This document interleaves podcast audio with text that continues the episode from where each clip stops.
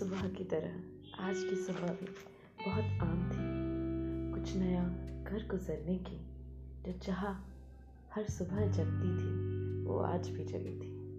तभी अचानक व्हाट्सएप पे एक मैसेज आया। पता नहीं था कि कोई कहीं किसी कोने में कुछ नया कर रहा है। मैंने व्हाट्सएप खोल के देखा तो एक फ्रेंड ने अपना पॉडकास्ट स्पॉटिफाई पे पब्लिश कर रखा था। जब उसे सुना इतनी ज़्यादा इंस्पायर हो गई। लगा कि अरे, ये काम तो मैं भी कर सकती हूँ। बस यही सोच के आज से ठान लिया कि क्यों ना खुद का पॉडकास्ट पब्लिश करूँ। सोचने तो बहुत लगे कि क्या बताऊँ दुनिया को ऐसा जो नया लगे अच्छा लगे जिसे सुन के शायद आप भी हंसने लगे। लेकिन बहुत सोचने के बाद सिर्फ़ इतना ही सोच पाए, क्यों ना कुछ कहानी ऐसी बताऊँ जो आपको अपनी सी लगे। आम लगे। तो बस यही सोच के आज लिखने बैठी हूँ, कुछ बताने बैठी हूँ। नमस्कार दोस्तों, मैं प्रेक्षा, आप सबके लिए लाई हूँ कहानी कुछ आम सी, जो शायद आपको कभी हंसा दे तो कभी रुला दे। कभी हो सकता है आपको बहुत इंस्पायर भी कर दें तो कभी शायद हो सकता है बहुत फालतू भी लगने लग जाए। लेकिन मैं हमेशा आपके लिए लेकर आऊँगी मेरी ज़िंदगी का वो एक पहलू जो आपको बहुत अपना सा लगेगा। तो इसी के साथ अभी तो इजाज़त चाहूँगी, लेकिन बहुत जल्द मिलूँगी एक अच्छी और आम कहानी के साथ, जहाँ पे बचपन की कुछ यादें होंगी, लड़कपन की कुछ कहानी होंगी। कहीं हम हंस लेंगे तो कहीं हम रो लेंगे, लेकिन हाँ लौटूँगी जल्द। इसलिए सुनते रहिए कहानी कुछ आम सी।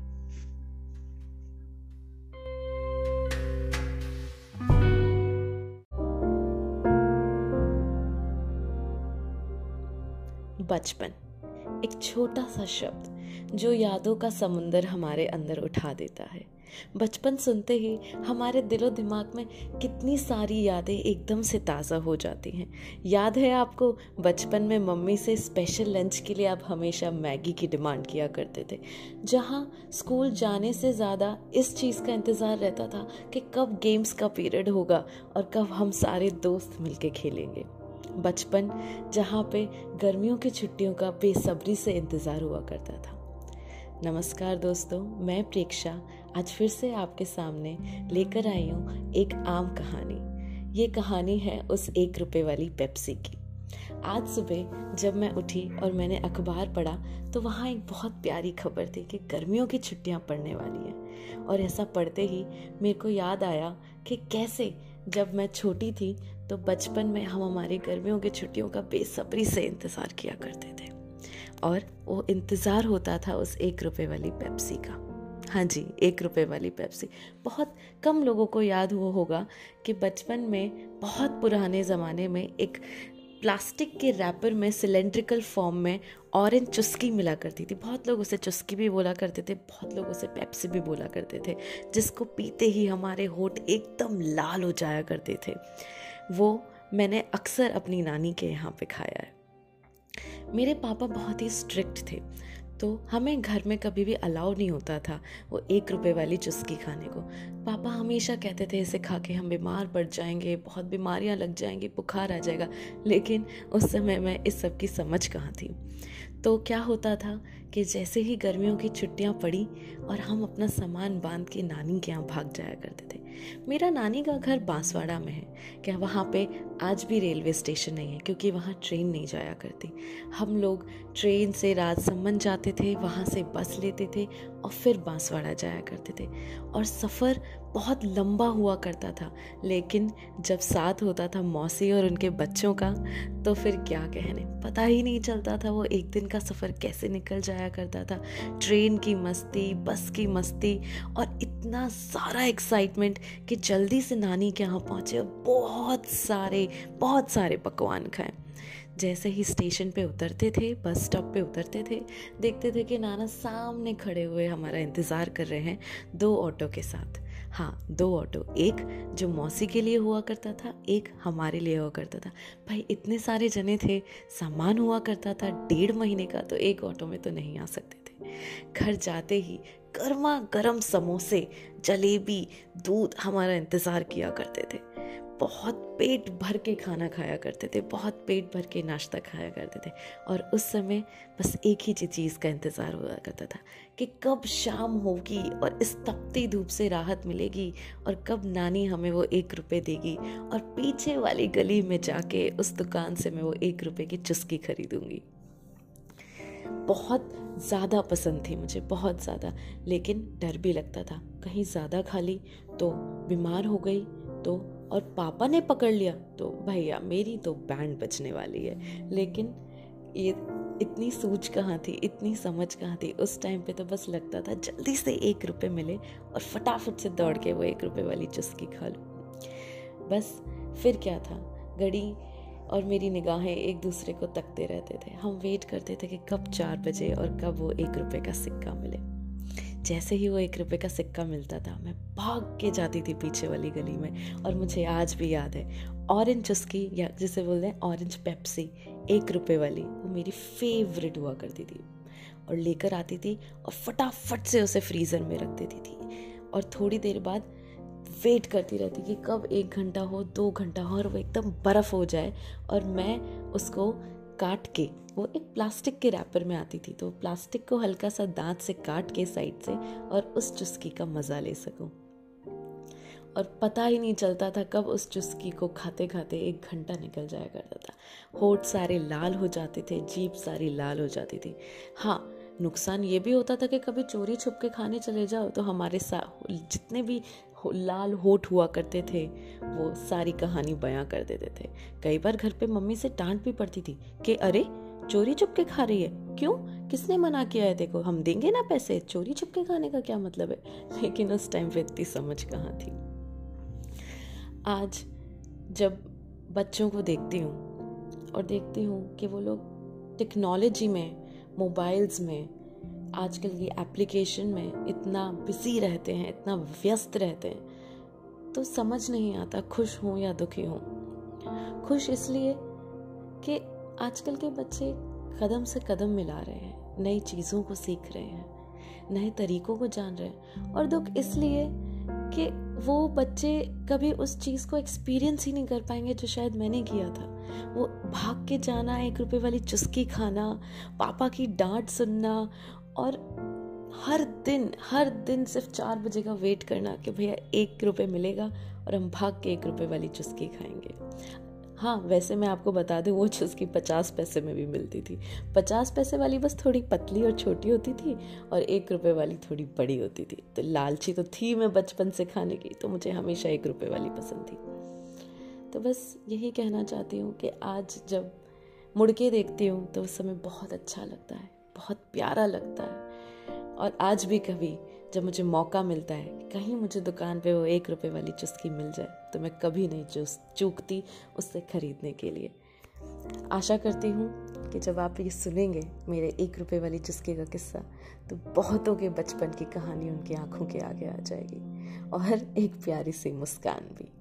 इसी के साथ दोस्तों, अभी तो चलती हूँ नई नई शुरुआत है।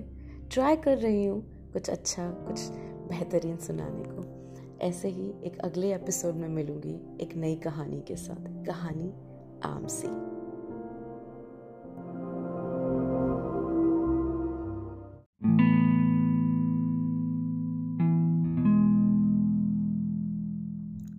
आज सुबह जब मैं उठी तो डाइनिंग टेबल पे मैंने एक शादी का कार्ड देखा। देखकर मुझे बड़ा अच्छा लगा। लेकिन क्या करें, आज के समय में शादी में जाना तो दूर, सोचना भी बहुत डिफ़िकल्ट टास्क लगने लग जाता है। लेकिन एक वक्त था, जहाँ शादी ना बीस पच्चीस लोगों में नहीं होती थी, जहाँ शादी सिर्फ़ तीन घंटे का फेयर नहीं होता था। एक टाइम था, जहाँ शादी दस दस दिन तक हुआ करती थी, जहाँ पे शादी की तैयारियाँ छः महीने पहले से चालू कर दी जाती थी, जहाँ पे शायद लाइफ का सबसे इंपॉर्टेंट डिसीज़न डांस कोरियोग्राफी करना हो जाया करता था, और आपस में कलर कोऑर्डिनेट करके कपड़े पहनना। जहाँ पे मम्मी, चाची, मामा, मामी, इन सब का मेन कंसर्न ये रहता था कि हमारी साड़ियाँ आपस में मैच नहीं करनी चाहिए। और वो वक्त बहुत ही खूबसूरत हुआ करता था। ऐसे ही मुझे एक कहानी याद आ गई, इन सब मेमोरीज को याद करते हुए। एक कहानी एक लड़की की, जिसका नाम था प्रदक्षिणा। और बहुत सुंदर कहानी, बहुत प्यारी कहानी। उस उसे नहीं पता था कि एक शादी जो वो अटेंड करेगी, उसकी लाइफ बदल के रख देगी, उसकी ज़िंदगी को बहुत ही खूबसूरत बना देगी। तो आइए, आपको भी लेके चलते हैं प्रदक्षिणा के उस सुनहरे सफ़र पे। तो ये बात है दिसंबर की। दिसंबर में प्रदक्षिणा के एक दोस्त की शादी थी। कॉलेज फ्रेंड था, बहुत पुराना दोस्त था। और जो शादी का इनविटेशन था, वो एज़ यूजुअल चार पाँच महीने पहले ही उसे आ गया था। प्रदक्षिणा काफ़ी न्यूट्रल थी शादी को लेके। लेकिन जैसे ही शादी का वक्त करीब आता गया और दोस्तों की प्लानिंग बढ़ती गई, उसके अंदर एक एक्साइटमेंट ज़रूर डेवलप हुआ। बस फिर क्या था? जैसे ही शादी के दिन करीब आए, प्रदक्षिणा ने देखा उसके सारे दोस्त इकट्ठा हो गए हैं जयपुर में। तो प्रदक्षिणा ने भी बस अपना सारा सामान पैक किया, ड्रेसेस डिसाइड करी और निकल गई जयपुर के लिए। जैसे ही जयपुर पहुँची, उसकी दोस्त का फ़ोन आता है कि, अरे, देखो फ्लैट पे नहीं जाना है। तू सीधे यहाँ पे आ जा, सौरभ के घर पे। हम सब कुछ यही मिले हुए हैं और सब कुछ यही हो रहा है। प्रदक्षिणा ने कहा कि अरे यार, मैंने तो कपड़े भी चेंज नहीं कर रखे हैं। मुझे फ्रेशन अप होना था। कैसे करूँ? मेरे पास तो लगेज है। उसकी फ्रेंड बोली, तू चिंता मत कर, यहाँ बहुत ही होमली एनवायरनमेंट है। कोई प्रॉब्लम नहीं होगी। बस तू आ जा। ठीक है। प्रदक्षिणा को कोई आइडिया नहीं था कि वहाँ पहुँचने के बाद उसके साथ क्या होने वाला प्रदक्षिणा जब रात को वहाँ पे पहुँची, उसने देखा यहाँ तो बहुत ही बढ़िया शादी का माहौल हो रखा है। सब बड़े ही खुश हैं, म्यूज़िक चल रहा है, पंडाल सजा हुआ है, खाना लगा हुआ है। प्रदक्षिणा ने अपना फटाफट फ्रेशन अप किया, सामान रखा, उसकी फ्रेंड ने उसे सबसे इंट्रोड्यूस कराया, जिनको वो नहीं जानती थी। वहीं पे उसका इंट्रोडक्शन एक लड़के से हुआ, जिसका नाम था माही, जो कि दूल्हे का भाई था। उसे नहीं पता था कि उस माही के साथ उसकी बहुत अच्छी दोस्ती जमने वाली है। स्टार्टिंग में नॉर्मली दोनों ने बात करी। हाय हेलो हुआ। सब कुछ हुआ। रात को बैठे, गपशप हुई, दोस्तों में मस्ती हुई और सब सो गए। अगला दिन हल्दी का था। अगले दिन जब उठी तो प्रदक्षिणा को याद आया कि एक रात पहले कोई एक जना तो था जिससे मैं बहुत ज़्यादा कनेक्ट हुई थी। बहुत अलग वाइब थी। प्रदक्षिणा को समझ नहीं आ रहा था कि ये क्यों हुआ। मैं तो इस चीज़ के लिए प्रिपेयर्ड ही नहीं थी। कैसे किसी के साथ मेरे को बात करके एकदम से अच्छा लगा?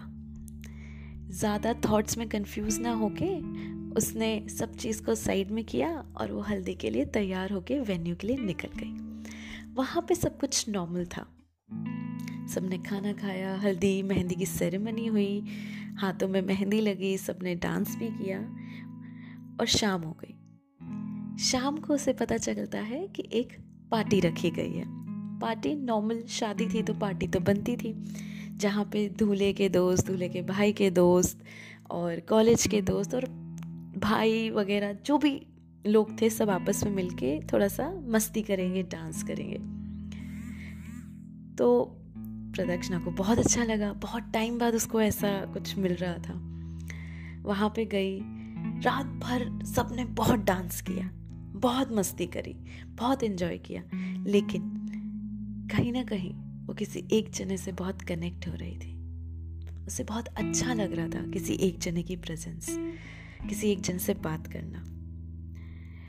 अचानक से डांस के बीच में कोई आता है और उससे पूछता है कि क्या आप मेरे साथ बालकनी में चलेंगी? कुछ बात करते हैं। प्रदक्षिणा ने सोचा कि क्या बात करनी होगी। उसे कुछ समझ नहीं आया।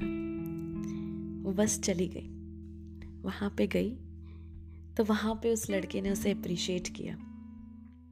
उसे बोला, बहुत अच्छा डांस करती हैं। बहुत अच्छा लगा आपसे मिलके। बहुत अच्छी लगती हैं। प्रदक्षिणा बहुत खुश हुई।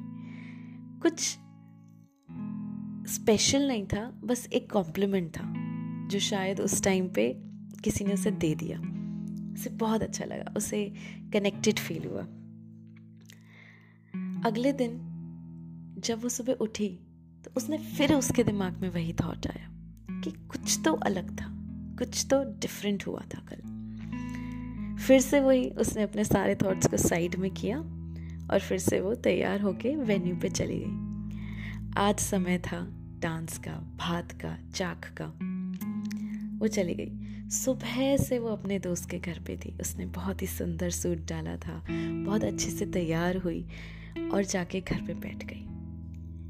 बार बार उसकी निगाहें दरवाजे को ताक रही थी, जैसे कि वो किसी का वेट कर रही है, इंतज़ार कर रही है। पता नहीं क्यों बार बार ऊपर नीचे जाती इधर उधर देखती, जैसे तो उसे किसी का वेट था। वो शायद मौका ढूंढ रही थी। उसी इंसान से बात करने का जिसने उसे एक रात पहले कॉम्प्लीमेंट दिया था। जब उसे वो इंसान कहीं नहीं दिखा तो वो चुपचाप आके मायूस होके सोफे पे बैठ गई। अचानक से वो देखती है पाँच मिनट बाद सामने से एक लड़का ब्लू कुर्ते में आ रहा है गॉगल्स लगा के और हाथ में करीब दस शॉपिंग बैग्स और उसे देखते ही प्रदक्षिणा बड़ी खुश हो गई। उनके बीच में कोई बात नहीं हुई थी, लेकिन उन्होंने एक दूसरे को देख के स्माइल करी, बस और कुछ नहीं। बस फिर क्या था? किसी की प्रेजेंस से आपको खुश कर दे, ये प्रदक्षिणा को उस दिन पता चला। कोई बात नहीं कर रहे थे आपस में, बस किसी का होना बहुत मैटर कर रहा था। शाम हुई, रात हुई, सब बहुत मस्ती कर रहे थे। और अचानक से सबने डिसाइड किया कि चलिए छत पे चलते हैं थोड़ा सा खुली हवा में, घूमते हैं। सब ऊपर गए, आपस में बात करने लगे, कुछ बारह पंद्रह दोस्त थे, आपस में बात कर रहे थे। और प्रदक्षिणा को भी बहुत अच्छा लग रहा था, क्योंकि वो इंसान जिसका वो वेट कर रही थी, जिसकी प्रेजेंस उसे अच्छी लग रही थी, वो भी वहीं पे था। पता नहीं क्यों उसे एकदम से इंट्यूशन आई कि शायद सामने वाला मुझसे फिर से कुछ कहना चाहता है। उसे पता नहीं क्यों ऐसा लगा। और वो कहते हैं ना ऑलवेज ट्रस्ट योर इंट्यूशंस तो उसने क्या किया? वो चुपचाप अपना फ़ोन लिया उसने उसने अपनी मदर को कॉल लगाया और वो एक छत के एक कोने में जाके अपनी मम्मी से बात करने लग गई। जैसे ही उसने अपनी मम्मी से बात करी, ख़त्म करी, फ़ोन रखा, अचानक से पीछे से बहुत करीब से एक आवाज़ आती है। हाँ जी, आपने बुलाया? और प्रदक्षिणा एकदम शौक होके पीछे मुड़ती है। देखा तो वो लड़का वहीं खड़ा था और उससे पूछ रहा था उसे दो सेकंड के लिए विश्वास नहीं हुआ कि एकदम से क्या हुआ। ये तो मैंने सोचा ही नहीं था, मैं तो बस ट्राई कर रही थी। मुझे तो लगा था कि शायद सामने वाला मुझसे बात करना चाह रहा है। और इतना बोलते ही कि हाँ जी, आपने मुझे बुलाया। प्रदक्षिणा वहीं पिघल गई। हड़बड़ा गई थी, समझ नहीं आ रहा था क्या बोले, क्या करे। डेस्परेट भी साउंड नहीं करना चाहती थी। तो हड़बड़ा के जल्दी में बोल दिया, नहीं नहीं, मैंने तो नहीं बुलाया। क्यों? क्या हुआ? आपको लगा मैंने बुलाया? लड़का ये सुन के मुस्कुराता है और बोलता है कि हाँ मुझे लगा आपने मुझे बुलाया, इसलिए मैं आपके पास आया। ये सुन के प्रदक्षिणा को खुशी हो गई। लेकिन अगले ही मोमेंट लड़का बोलता है कि ठीक है, आपने नहीं बुलाया तो कोई बात नहीं, शायद मुझे गलत लगा होगा, मैं जाता। हूँ प्रदक्षिणा डर गई। उसने अचानक से लड़के का हाथ पकड़ा और बोला कि नहीं नहीं, बताइए ना, क्या बात है? बोलिए। क्यों आए थे? लड़का बोलता है, नहीं नहीं, कुछ नहीं। वो तो मुझे लगा शायद आपने मुझे बुलाया, इसलिए मैं आ गया। वरना तो कोई बात ही नहीं थी। प्रदक्षिणा को लगा कि, शिट, क्या बोल दिया? शायद गलत बोल दिया। शायद कुछ कहने आ रहा था। अब कभी नहीं कहेगा। प्रदक्षिणा ने बहुत काम होके आराम से लड़के से पूछा, नहीं नहीं, बोलिए ना आप क्या बोल रहे थे? कुछ तो बोल रहे थे। लड़का मुस्कुराया। उसकी पलके नीचे झुकी और उसने एकदम से प्रदक्षिणा की आँखों में देखा और कहा, इतनी आसानी से तो नहीं बताऊँगी क्या कहा। अगर जानना चाहते हैं कि उसने क्या कहा स्टे ट्यून्ड अगले पॉडकास्ट में इसी कहानी को आगे कंप्लीट करेंगे।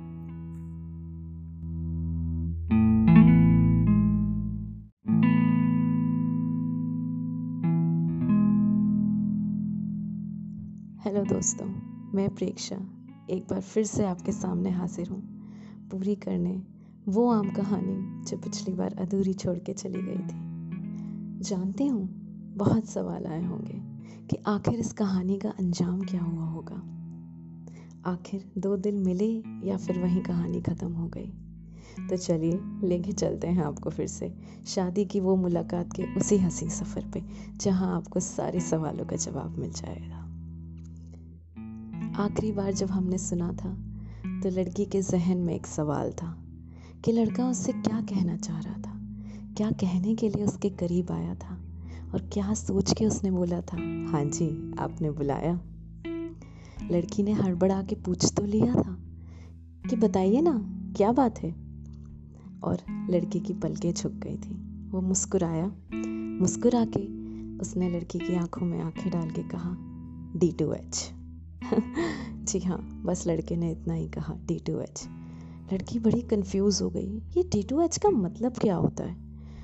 उसको कुछ समझ नहीं आ रहा था, ये क्या बोल के चला गया? डी टू एच लड़की ने फोर्स किया कि डी टू एच का मतलब क्या होता है? ये तो मैंने पहली बार सुना है। लड़का मुस्कुरा के बोलता, अरे बस, हुआ था टी टू एच आपसे। लड़की ने बोला हुआ था तो ठीक है एक्सप्लेन तो कीजिए डी टू एच है क्या? लड़का शर्मा के बोलता है, करूँगा, बाद में करूँगा। और यही बोल के वो बात को वहीं पे टालने लग गया।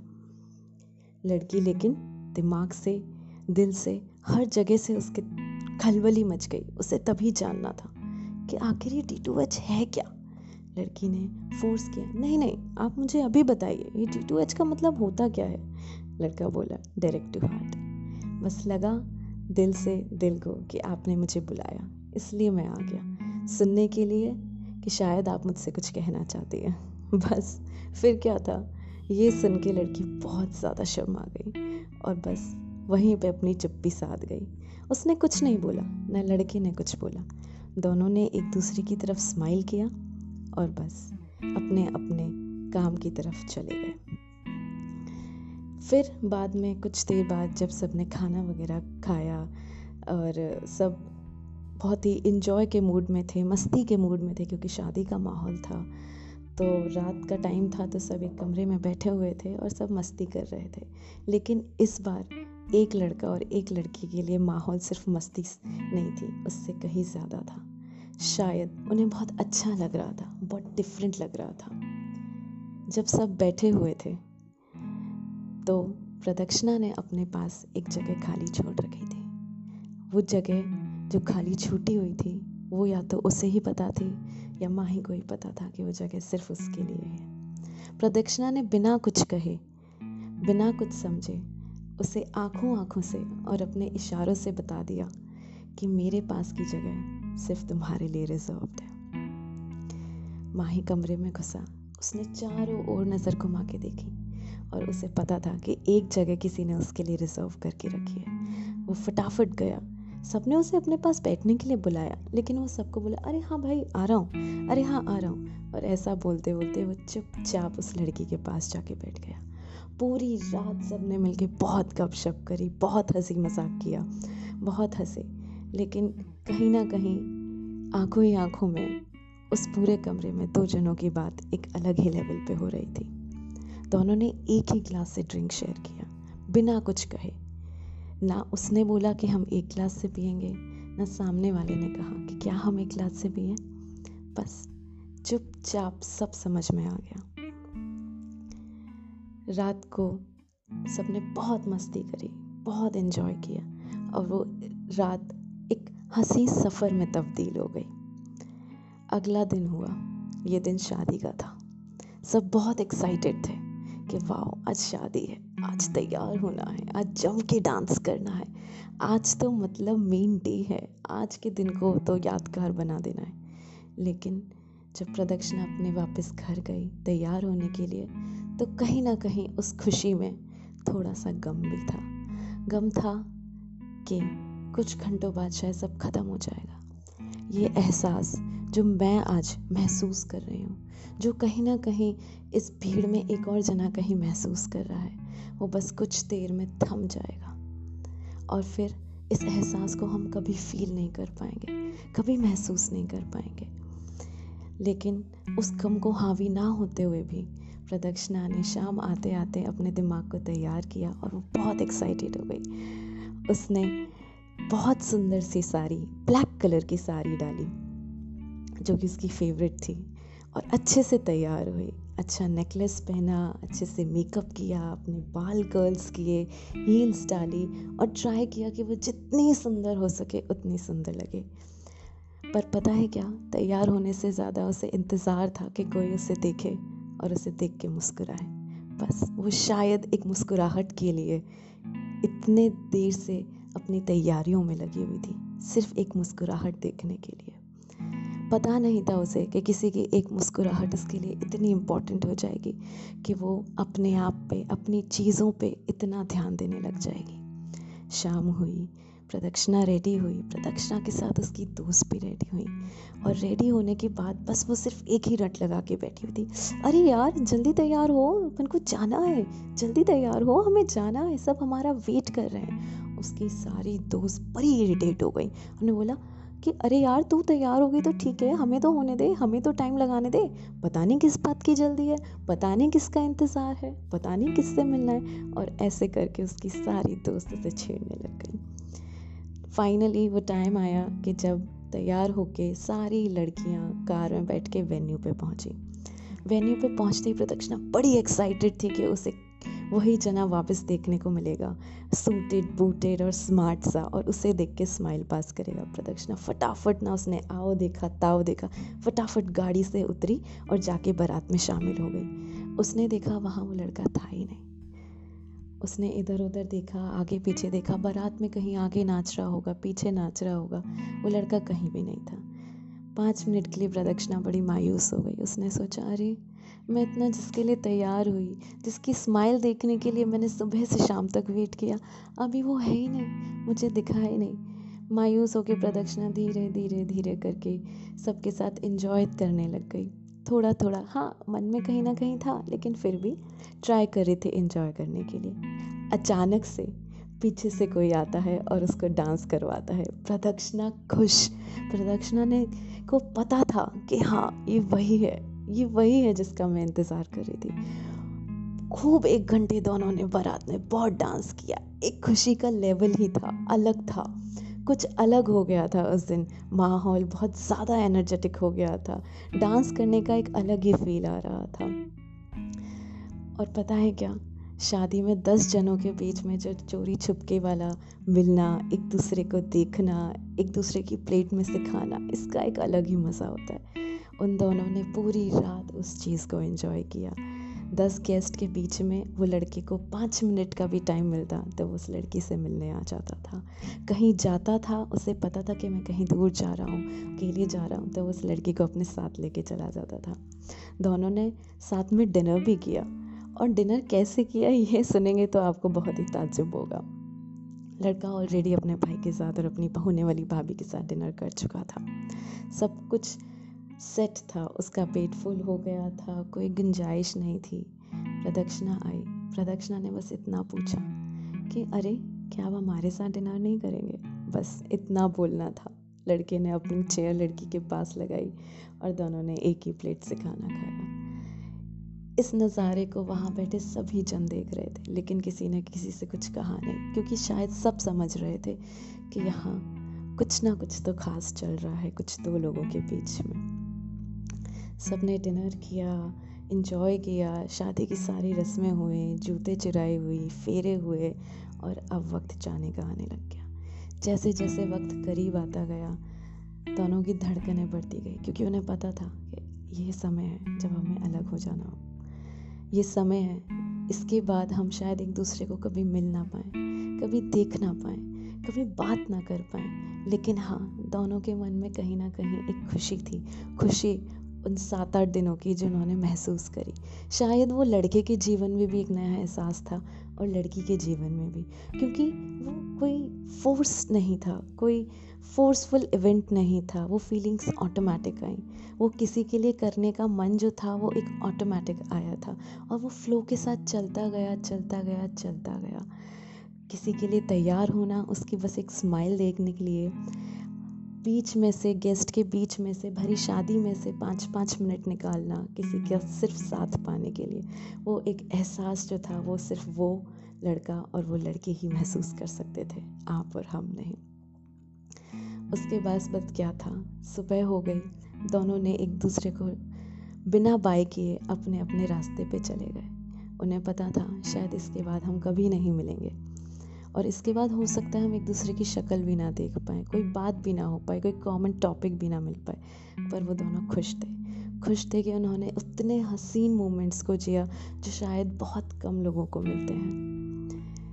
दुख के साथ साथ दोनों ने एक खुशी को भी महसूस किया। ये कोई प्यार नहीं था, कोई फॉरएवर बॉन्ड नहीं था, कोई बहुत गहरी दोस्ती नहीं थी, बस एक एहसास था, जो उन दोनों ने चंद लम्हों में बहुत डीपली महसूस किया। और शायद आज भी कहीं ना कहीं करते ही होंगे।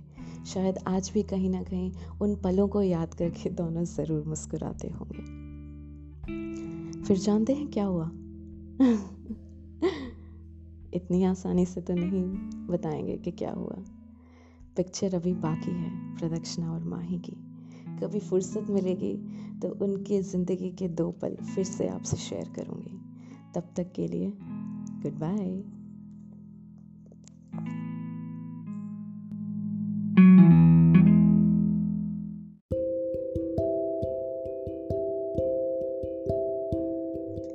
नमस्कार दोस्तों। एक बार फिर से आप सबका स्वागत है मेरे पॉडकास्ट में।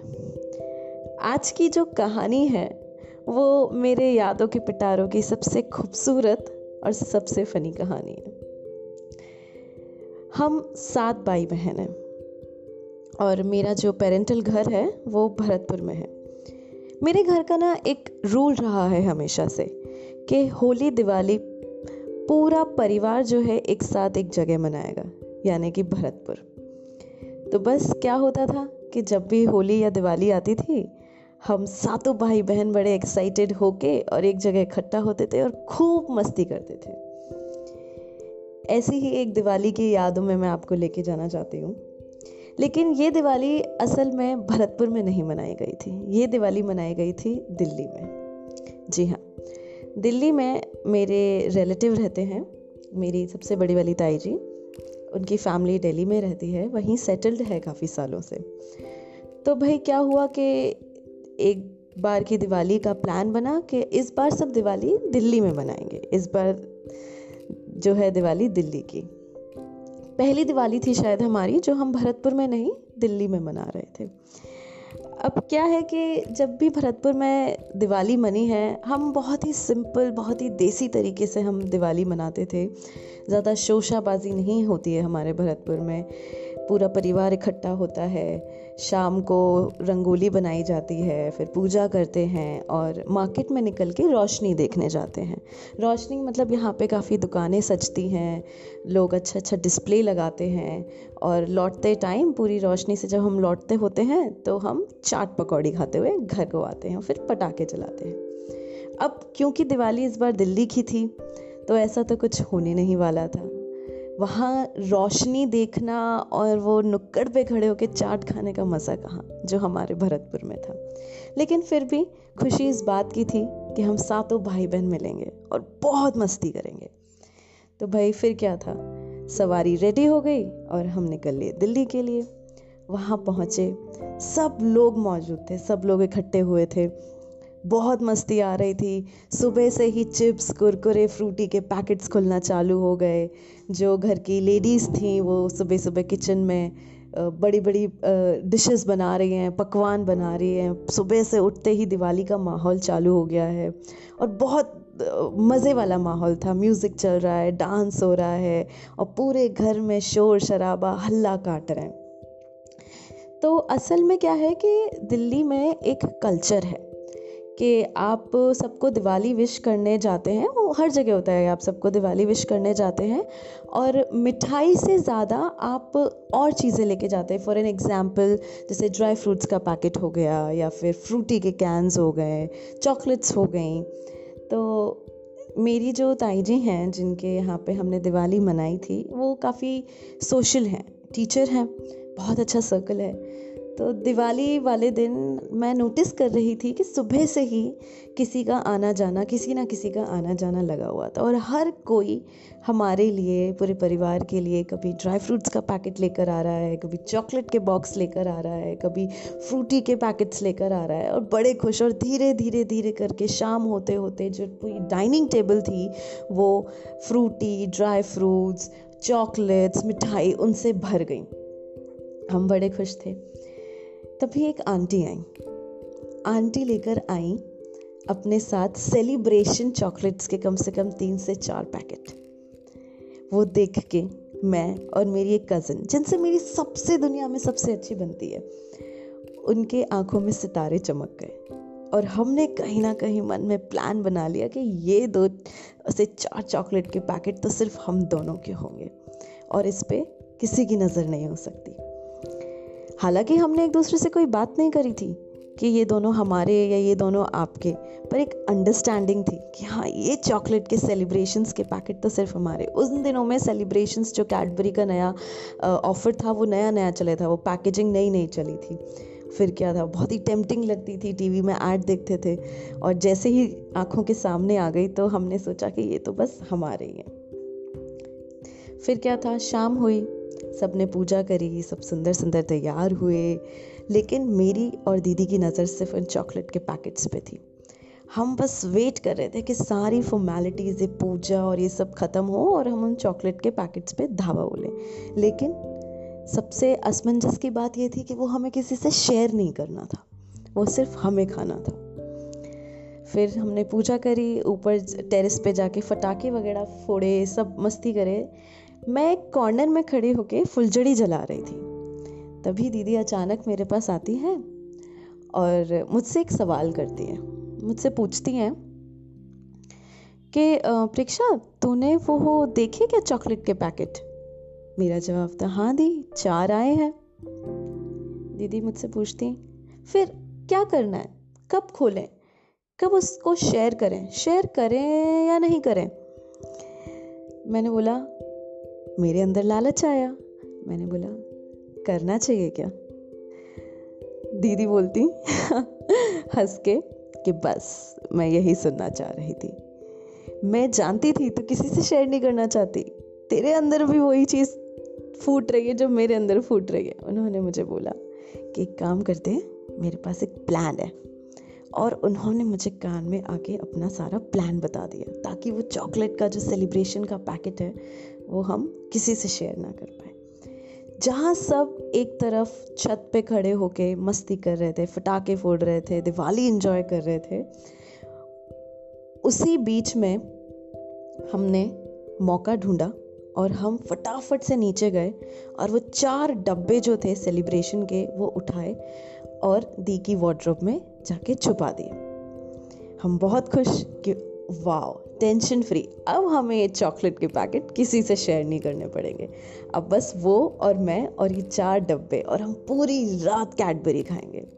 हम खुशी खुशी ऊपर गए और बचपन में छोटे थे ना तो ये छोटी मोटी हरकतें करके हम समझते थे हम कितने स्मार्ट हैं, कितने इंटेलिजेंट हैं। वाओ हमने सबके प्लान को सैबोटाज करके वो चॉकलेट के डब्बे छुपा दिए। हम ऊपर गए, हम बड़े खुश कि कितने स्मार्ट प्लानिंग से किसी को पता भी नहीं लगा। बाकी के जो हमारे भाई बहन थे और हमने वो चॉकलेट के डब्बे छिपा दिए।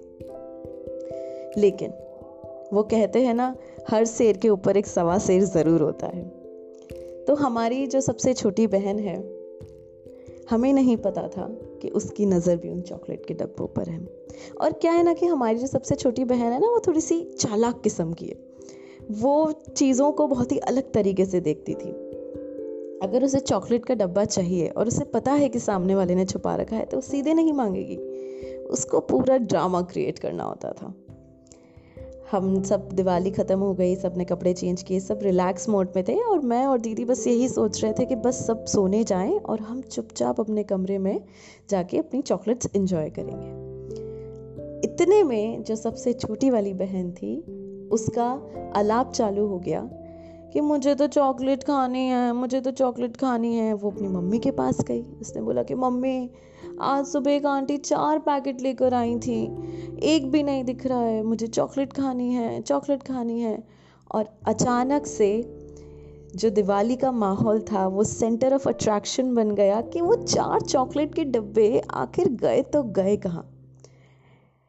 एकदम से मैं और दीदी तो चुप क्योंकि हमें पता था कि वो चॉकलेट के डब्बे हमने छुपा रखे हैं। हम चुपचाप खड़े रहे। हमने कुछ नहीं बोला। एज इफ़ हम कुछ जानते ही नहीं है। कौन से चॉकलेट के डब्बे? कैसे चॉकलेट के डब्बे? कौन सा सेलिब्रेशन का पैकेट हमें तो नहीं पता। हम चुपचाप खड़े रहे खड़े रहे खड़े रहे। थोड़ी देर बाद धीरे धीरे करके वो जो जिद जो छोटी बहन ने पकड़ी थी, वो बहुत ऊपर और ऊपर लेवल पे पहुँच गई। क्या हुआ कि उसने रोना चालू कर दिया कि नहीं, मुझको तो वो चॉकलेट्स चाहिए, मैंने देखा था। क्योंकि घर में सबसे छोटी थी तो उसकी विश पूरी करना तो ऐसा था कि घर के सारे मेंबर्स के लिए कंपलसरी हो जाया करता था। फिर तो बस, फिर सब लोगों को जो सबकी शक की सुई थी वो हमारे ऊपर दौड़ पड़ी। क्योंकि क्या है ना, हमारे घर में जो जो सबसे शैतान बच्चे थे वो मैं और मेरी मेरी फेवरेट कज़न हुआ करती थी। आज भी हैं। बहुत शैतानियाँ करते हैं। तो सबकी शक की सुई हमारे ऊपर आ गई। हम चुपचाप खड़े रहे। अचानक से सबसे बड़ी वाली ताई जी आई और हमें गुस्से में बोला, देख के, कहाँ छुपा के रखी है तुमने? दो, छोटी बच्ची को परेशान कर रहे हो, दो। मम्मी आई। ये गलत बात है प्रेक्षा ऐसे थोड़ी ना होता है। देखो छोटे भाई ने भी तुम्हारी छोटी बहन को अपनी चॉकलेट सारी दे दी, तुम एक डब्बा नहीं दे सकती हो, इतनी सेल्फिश हमें अचानक से इतना गिल्ट आ गया कि जैसे हमने चॉकलेट के डब्बे नहीं, कोई नूर का हीरा छुपा दिया हो। फिर क्या था? हम बहुत ही शर्मिंदा हुए। हमें ऐसा लगने लग गया कि हमने सच में बहुत बड़ी चोरी की है घर में। हम चुपचाप गए, अलमारी खोली और वो चार डब्बे चॉकलेट के एज इट इज़ निकाल के सामने रख दिए। फिर क्या था? देखते ही देखते दो पार्टी डिवाइड हो गई। एक तरफ़ मैं और दीदी और दूसरी तरफ़ बाकी के कजिन्स और बस देखते ही देखते वो इंडिया पाकिस्तान का बॉर्डर हो गया था। बाकी के सारे भाई बहन हमारे अगेंस्ट के। इन बच्चों ने हमारी चॉकलेट छुपाई। अब हम इनमें से कोई बात नहीं करेगा। और हम दोनों अलग गिल्ट में, दूसरे कमरे में। चुपचाप पड़े हुए। पूरी रात सिर्फ़ ये सोचते रहे कि शायद हमने बहुत बड़ी गलती कर दी। शायद हमें ये काम नहीं करना चाहिए था। और पूरी रात हम सैड होके बेड पे पड़े रहे। और हमें अचानक से लगने लग गया कि ये दुनिया हमारे कितना अगेंस्ट है। हमने तो इतना बड़ा कुछ काम भी नहीं किया था। अचानक से सारे घर वाले दुश्मन लगने लगे और सबसे बड़ा दुश्मन तो वो बहन लगने लग गई, जिसकी वजह से हमारे चार चॉकलेट के डब्बे मारे गए थे। फिर क्या था? पूरी रात इंडिया पाकिस्तान के बॉर्डर में चली गई। बाकी के भाई बहन एक तरफ़ और हम दो एक तरफ़। पूरी रात हमने दोनों ने कोई मस्ती नहीं की। हम पूरी रात चुपचाप पड़े रहे और सो गए। अगले दिन जब उठे तो सब नॉर्मल था। सब एक दूसरे से बात कर रहे थे। सब मस्ती कर रहे थे। हाँ वो चॉकलेट का बॉक्स खुला और हम सब में डिवाइड हुआ। आज जब उस किस्से को याद करती हूँ तो बहुत हँसी आती है। कि उस टाइम एक छोटे से चॉकलेट के बॉक्स छुपाने को हम कितनी बड़ी गलती समझ बैठे थे। लेकिन वो सही भी था। थी हमारी गलती। बचपन से ही सिखाया जाता है शेयरिंग इज़ केयरिंग जो है सब में बांटना चाहिए। भले ही सुख हो या दुख। अगर उस समय हमें हमारे घर वाले नहीं सिखाते कि जो भी था भले ही वो दूसरा जना लेकर आया हो या तीसरा जना, अगर वो आपने अपने भाई बहनों में नहीं बांटा तो आपने बहुत बड़ी गलती करी है। आपकी लाइफ की सबसे बड़ी हैप्पीनेस से लेके सबसे बड़ा दुख, वो सबको शेयर करना, वो भी अपने भाई बहनों के साथ इस दुनिया की सबसे बड़ी हैप्पीनेस होती है। मैं बहुत लकी मानती हूँ अपने आप को कि मेरे जो भाई बहन हैं, वो मेरे भाई बहन से ज़्यादा मेरे दोस्त हैं।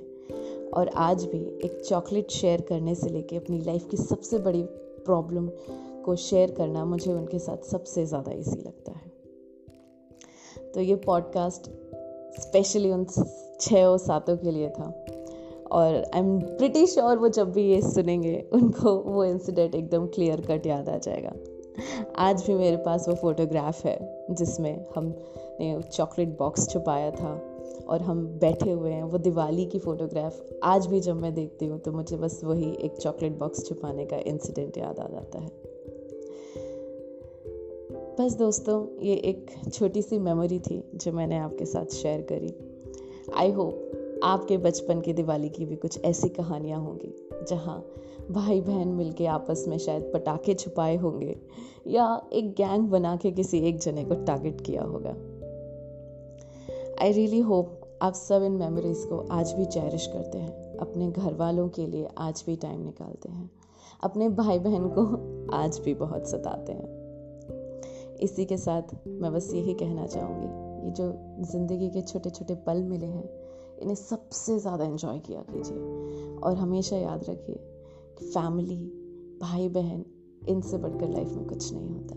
इनके साथ जो मोमेंट्स आप निकाल सकते हैं वो मोमेंट्स आपको दुनिया में और कोई नहीं दे पाएगा, कोई भी नहीं। फिर वो शाम को पाँच बजे का भले ही वॉलीबॉल खेलना हुआ हो या आठ बजे की वर्चुअल कॉन्फ्रेंस कॉल ये जो हैप्पीनेस है, ये आपको दुनिया का कोई और जना नहीं दे सकता।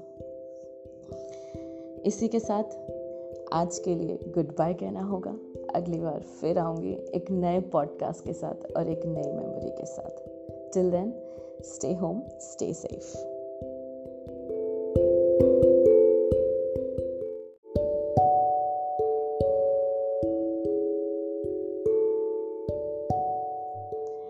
नमस्कार। मैं प्रेक्षा एक बार फिर आ गई आपके सामने एक नया पॉडकास्ट लेके। उससे पहले आशा करती हूँ आप सब फिट एंड फाइन हैं। मैं जानती हूँ और हम सब जानते हैं कि आज का समय जो है वो बहुत भारी चल रहा है हम सब के ऊपर। एंड आई होप आप सब सेफ़ हैं, अपने घर पे हैं, सुरक्षित हैं। और जितने भी नेसेसरी प्रिकॉशंस हैं, वो ले रहे हैं।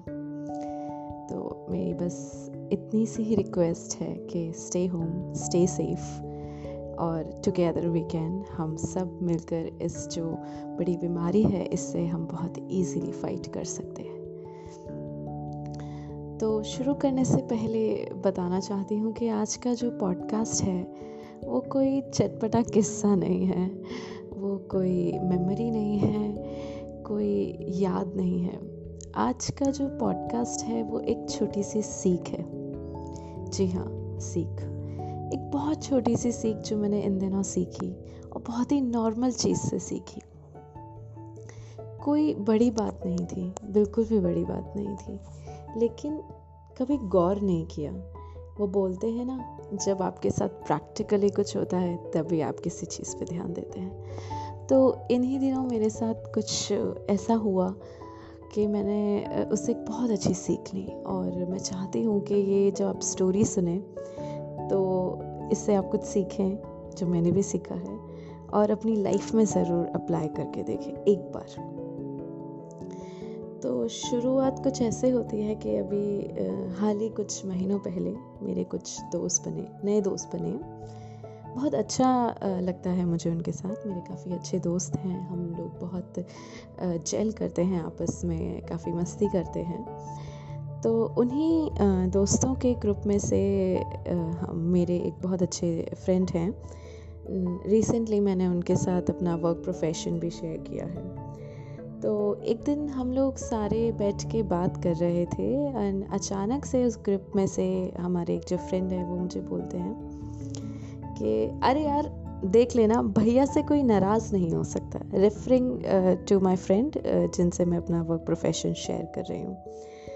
तो हमारा एक फ्रेंड है, वो मुझे बोलते हैं कि, अरे आप देख लीजिएगा, उन भैया से कभी कोई नाराज़ नहीं होता। मैं काफ़ी शॉक्ड, मैंने कहा ऐसा पॉसिबल ही नहीं है। ऐसा पॉसिबल ही नहीं हो सकता कि कभी लाइफ में उनसे कोई नाराज़ ना हुआ हो। सामने वाला बहुत कॉन्फिडेंट होके बोला कि नहीं, आप देख लीजिएगा। मैंने कहा, ठीक है। मैंने इसको चैलेंज लिया। हमारी बस एक कैजुअल बात हो रही थी तो मैंने सोचा कि, मैंने एक एक्सपेरिमेंट करने की कोशिश करी कि ऐसा कैसे हो सकता है एक्चुअली मैं थोड़ी सी क्यूरियस हूँ तो मैंने एक एक्सपेरिमेंट करने की कोशिश की। मैंने सोचा कि अरे ऐसा कैसे हो सकता है कि सामने वाले से कभी कोई नाराज़ ही नहीं हो सकता? I was very curious so what I did was के मैंने एक दिन सोचा कि uh, मैं मौका देखूँगी कि शर्मा जी सामने से कुछ बोलेंगे और मैं उस बात को लेके बैठूँगी और फिर एक छोटी सी आर्ग्यूमेंट होगी एंड देन मैं उनसे नाराज़ होकर दिखाऊँगी। ये मेरा एक नॉर्मल प्लान था। सो आई वॉज़ वेटिंग कि वो दिन आए जब uh, कुछ ऐसी बात हो कि मुझे पॉइंट मिल जाए उनसे नाराज़ होने का। तो हुआ एक दिन एक दिन आया। हम वी वर डिस्कसिंग वर्क हम लोग काम की बात डिस्कस कर रहे थे। एंड uh, काम की बात डिस्कस करते करते अचानक से एक पॉइंट पे आर्ग्यूमेंट हो गया। ऑफ़ कोर्स जब आप एक वर्क प्रोफेशन शेयर करते हो तो कई बार आपकी ओपिनियंस मैच नहीं करती हैं। तो यही मेरे साथ भी हुआ। हमारी ओपिनियंस मैच नहीं करी। और मतलब वो ओपिनियंस मैच ना करने के चक्कर में वो आर्ग्यूमेंट थोड़ा सा हीट अप हो गया और जो सामने वाले थे वो मुझ पर थोड़ा सा चिल्ला गए। चिल्लाना तो नहीं बट हाँ थोड़ा सा वो रूट हो गए। मैं बहुत खुश। मैंने कहा, अरे वाह, मुझे तो पॉइंट मिल गया। अब मैं इनसे नाराज़ होकर दिखाऊँगी। मैंने फ़ोन रख दिया। हमने कोई बात नहीं करी। तो द रूटीन इज़ के डेली इन द मॉर्निंग हमारा एक टाइम फिक्स है जहाँ हम टीम uh, मेंबर्स से मिलके बात करते हैं और आगे का काम या स्ट्रैटेजीज डिस्कस करते हैं। तो नेक्स्ट डे हुआ मेरे पास सामने से शर्मा जी का कॉल आया। एंड शर्मा जी ने कुछ ऐसे ही uh, बोला मेरे को हेलो हाय बोला। एंड मेरा गुस्सा काफ़ी शांत मैंने शायद जो एक रात पहले जो लड़ाई हुई जो आर्ग्यूमेंट हुआ मैंने उस पर ध्यान भी नहीं दिया। मैंने कहा ठीक है। जब फ़ोन रखा हमने सारी काम की बात डिस्कस कर ली तो मुझे याद आया अरे मुझे तो गुस्सा होना था। ये क्या हुआ? ये ऐसा क्या आ, हमने बात करी कि मैं गुस्सा नहीं हो पाई या फिर मैंने ऐसा जेस्चर नहीं शो किया कि आई एम एंग्री या आई डेंट लाइक कि आपने एक रात पहले मुझसे इतना रूडली बिहेव किया? मैंने कहा कोई बात नहीं। मैंने सोचा कि नेक्स्ट टाइम फिर मौका आएगा। मैं फिर इस बार मैं और डिटरमाइंड थी। मैंने कहा, मैं फिर से इनसे गुस्सा होकर दिखाऊँगी। ऐसी टाइम बीता टाइम बीता एंड फिर ऐसा कुछ हमारा वर्क को लेके नॉर्मल को लेके फिर कोई बात हो गई। आई वॉज़ लाइक कि, चलो ठीक है again I got second chance और मैं अब इनसे गुस्सा होकर दिखाऊँगी। मैं गुस्सा हो गई। मतलब ऐसे मैंने शो नहीं किया बट हाँ ठीक है, हम कोई कॉन्वर्जेसन नहीं करी, कुछ नहीं किया और बस फ़ोन रख दिया। अगले दिन सेम रूटीन था, हमें वर्क डिस्कस करना था, सुबह कॉल आया, हमारी बात हुई एंड सब कुछ फिर से नॉर्मल हो गया। मुझे समझ नहीं आया कि ये क्या हो रहा है मतलब ये कैसे पॉसिबल हो रहा है? मैं हर टाइम जब भी मुझे एक ऐसा पॉइंट मिलता है, मैं डिटरमाइंड होती हूँ कि मुझे गुस्सा होना है या मुझे शो करना है कि आई एम एंग्री ये क्यों पॉसिबल नहीं हो पा रहा है? मैंने बहुत सोचा इसके बारे में कि यार ऐसा क्या मतलब सामने वाला ऐसा क्या बोल देता है? जबकि बहुत ही नॉर्मल कॉन्वर्जेसन होती थी। एक वर्क कॉन्वर्जेसन जो होनी चाहिए, वो होती थी। फिर भी why I am not able to you know get angry with that person क्या ऐसा बात हो रही है? तो एक दिन मैं बहुत परेशान थी। मतलब परेशान तो नहीं कि मैं इस मतलब इस चीज़ का सल्यूशन नहीं ढूंढ पा रही थी कि ऐसा क्यों हो रहा है। फिर एक दिन मैंने बहुत सोचा बहुत सोचा। तो धीरे धीरे धीरे करके जब मैंने तीन, चार बार सामने वाले से नाराज़ हुई तो मैंने उनकी बातों का एक पैटर्न नोटिस किया। और वो बातों का पैटर्न कुछ ऐसा था कि सामने वाला फ़ोन उठाते ही आपसे इतना प्यार से, इतना मेलोडियस होके बात करता था कि आप सब भूल जाते थे कि आप उनसे गुस्सा हैं या एक टाइम पहले आपका आर्ग्यूमेंट हुआ है या फिर आपके ओपिनियंस मैच नहीं कर रहे हैं। तो मैंने ये पैटर्न नोटिस किया। मैं आपको बताती हूँ कि मतलब जब भी, भी मेरे सामने वाले से जो मेरे वर्क प्रोफेशन में भी इंक्लूडेड है इज़ अ गुड फ्रेंड तो मेरा जब भी, उनसे आर्ग्यूमेंट होता था तो नेक्स्ट डे वो मुझे जब भी कॉल करते थे तो उनका एक पेट लाइन थी और वो कुछ ऐसे बोलते थे हेलो जी गुड मॉर्निंग कैसे हैं आप? और राइट इन द मॉर्निंग जब आप uh, किसी के मुँह से या फिर आफ्टरनून में कभी भी जब किसी से ऐसे कुछ लफ्ज़ सुनते हैं या ऐसी टोन सुनते हैं तो मेरे को लगता है शायद वहीं पे आपका सारा जो गुस्सा है या किसी से बात की नाराज़गी है वो वहीं शांत हो जाती है। उस दिन मैंने शर्मा जी से एक बात सीखी। वो ये थी कि आपके बात करने का तरीका बहुत चीज़ डिपेंड करवाता है। अगर आप किसी से गुस्सा होंगे तो आप उसी टोन में बात करेंगे और वहीं चीज़ें ख़राब हो जाएँगी। लेकिन वहीं आप किसी से कितना भी गुस्सा हो या आपसे कोई कितना भी गुस्सा हो, आप एक बार हंस के प्यार से सिर्फ़ इतना ही बोल देंगे, हेलो जी, कैसे हो आप? सामने वाला वहीं मेल्ट हो जाएगा। बहुत छोटी सी बात थी जो वो इंसान मुझे सिखा के चला गया कि आपके बोलने के तरीके से आप सामने वाले के नेचर को या उसके बिहेवियर को डिपेंड करवा सकते हो या चेंज कर सकते हो। आप जैसा बोलोगे जिस तरीके से बोलोगे सामने वाला आपसे वैसे ही बिहेव करेगा। बहुत छोटी सी बात है। बहुत आ, किताबों में लिखी रहती है बहुत हम स्पीचेस सुनते हैं मोटिवेशनल पॉडकास्ट सुनते हैं और बहुत लोग बोलते हैं। मैंने भी बहुत बार सुना था बट ठीक है मतलब हम डे टू डे लाइफ में इतना उसे नहीं अपनी लाइफ में हम इनकलकेट कर पाते। लेकिन जब मैंने सामने वाले को सेम चीज़ प्रैक्टिकली करते हुए देखा और जब मैंने खुद ने अपने आप पर देखा कि मैं सामने वाले से वो एक एंग्री जेस्चर या फिर वो एक गुस्से वाला जेस्चर नहीं कर पा रही थी, वो क्यों था? वो इसलिए था कि एक दिन पहले कोई भी लड़ाई हुई हो, कोई भी बात हुई हो, कुछ भी हुआ हो नेक्स्ट डे या within the same day अगर आपने एक बार सब बुला के प्यार से बात कर ली, अपना सारा ईगो साइड में रख के, सिर्फ़ इतना बोल दिया कि, हेलो जी, आप कैसे हो? तो वहीं पे आपकी सारी प्रॉब्लम सॉल्व हो जाएगी। तो I really want to thank जो मेरे फ्रेंड है उनको कि उन्होंने मुझे एक बहुत छोटी सी बात और बहुत ही आसान तरीके से समझा दी थी। और जिस दिन मैंने ये सीख लिया उस दिन आप सब विश्वास नहीं करेंगे, मेरी शायद किसी से लड़ाई नहीं हुई। कोई कितना भी गुस्सा हो जाए, या कोई कितनी भी गलत हरकत कर ले, या मुझे कितना भी गुस्सा आ रहा हो, मैंने इस बात को गांठ बाँध दिया है कि अगर मैं फ़ोन उठाऊँगी, या मैं बात करूँगी तो मेरा सिर्फ़ एक ही जेस्चर होगा हेलो जी, कैसे हो? और ये सुन के सामने वाले के चेहरे पे ऑटोमेटिकली स्माइल आ जाएगी। और जैसे ही वो स्माइल आ जाएगी, बस समझ लीजिए आपने सारे गढ़ जीत लिए। वहीं पे सारा गुस्सा ख़त्म। अगर बिलीव नहीं हो रहा है तो एक बार अप्लाई करके देखना। डेफिनेटली वर्क करेगा। मेरे साथ तो बहुत किया है।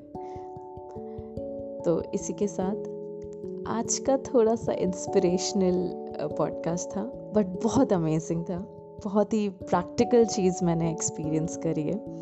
एंड आई रियली विश आप एक बार इसे, इस छोटी सी चीज़ को ट्राई करके देखें, जिनके साथ भी आपको लगता है आपकी लड़ाई है या बात नहीं बन रही है या गुस्सा है be it your mother your father your friends your brother any एक बार, बस एक बार इस चीज़ को ट्राई करना, देखना, सामने वाले की अपने आप चेहरे पे एक स्माइल आ जाएगी और आपकी सारी प्रॉब्लम्स ख़त्म हो जाएँगी। And this also work the other way अगर कोई आपसे इस तरीके से बात करता है तो आपका भी गुस्सा ऑटोमेटिकली शांत हो जाता है। तो आई होप आपको ये चीज़ इट्स डिफरेंट पॉडकास्ट एंड आपको ये सबको बहुत अच्छा लगा होगा। एंड जो भी ये सुने एंड जब भी आप इसे अप्लाई करें एंड इन केस आपको कोई चेंज लगे तो प्लीज़ मुझे ज़रूर बताइएगा। मेरे Instagram handle Preko for you पे, या you can reach me on Facebook as well that is Preksha Kulshreshtha so अभी के लिए गुड बाय कहती हूँ। अगला पॉडकास्ट डेफिनेटली एक चटपटी मेमोरी के साथ होगा। Till then goodbye and stay home stay safe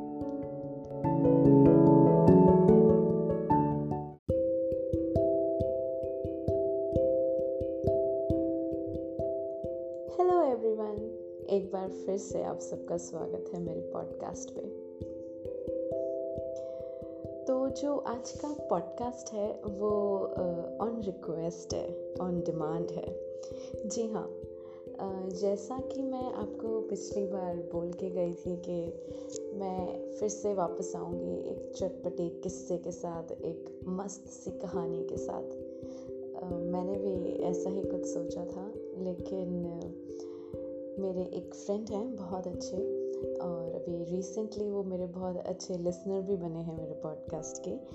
तो उन्होंने मुझसे एक रिक्वेस्ट करी कि एक पर्टिकुलर कॉन्सेप्ट के ऊपर, एक पर्टिकुलर आइडिया के ऊपर जो उन्हें अच्छा लगा तो उन्होंने मुझसे रिक्वेस्ट करी कि एक बार आप प्लीज़ इस पे अपना पॉडकास्ट ज़रूर बनाइए एंड बहुत अच्छा लगेगा लोगों को आपका जो विजन है या जो आइडिया है वो सुन के। तो चलिए जैसा कि उन्होंने बोला था तो मैं आपके साथ जो मेरा आइडिया है, क्या है, कैसे है, वो पूरी एक स्टोरी है। तो चलिए आपको लेके चलते हैं उस स्टोरी पे।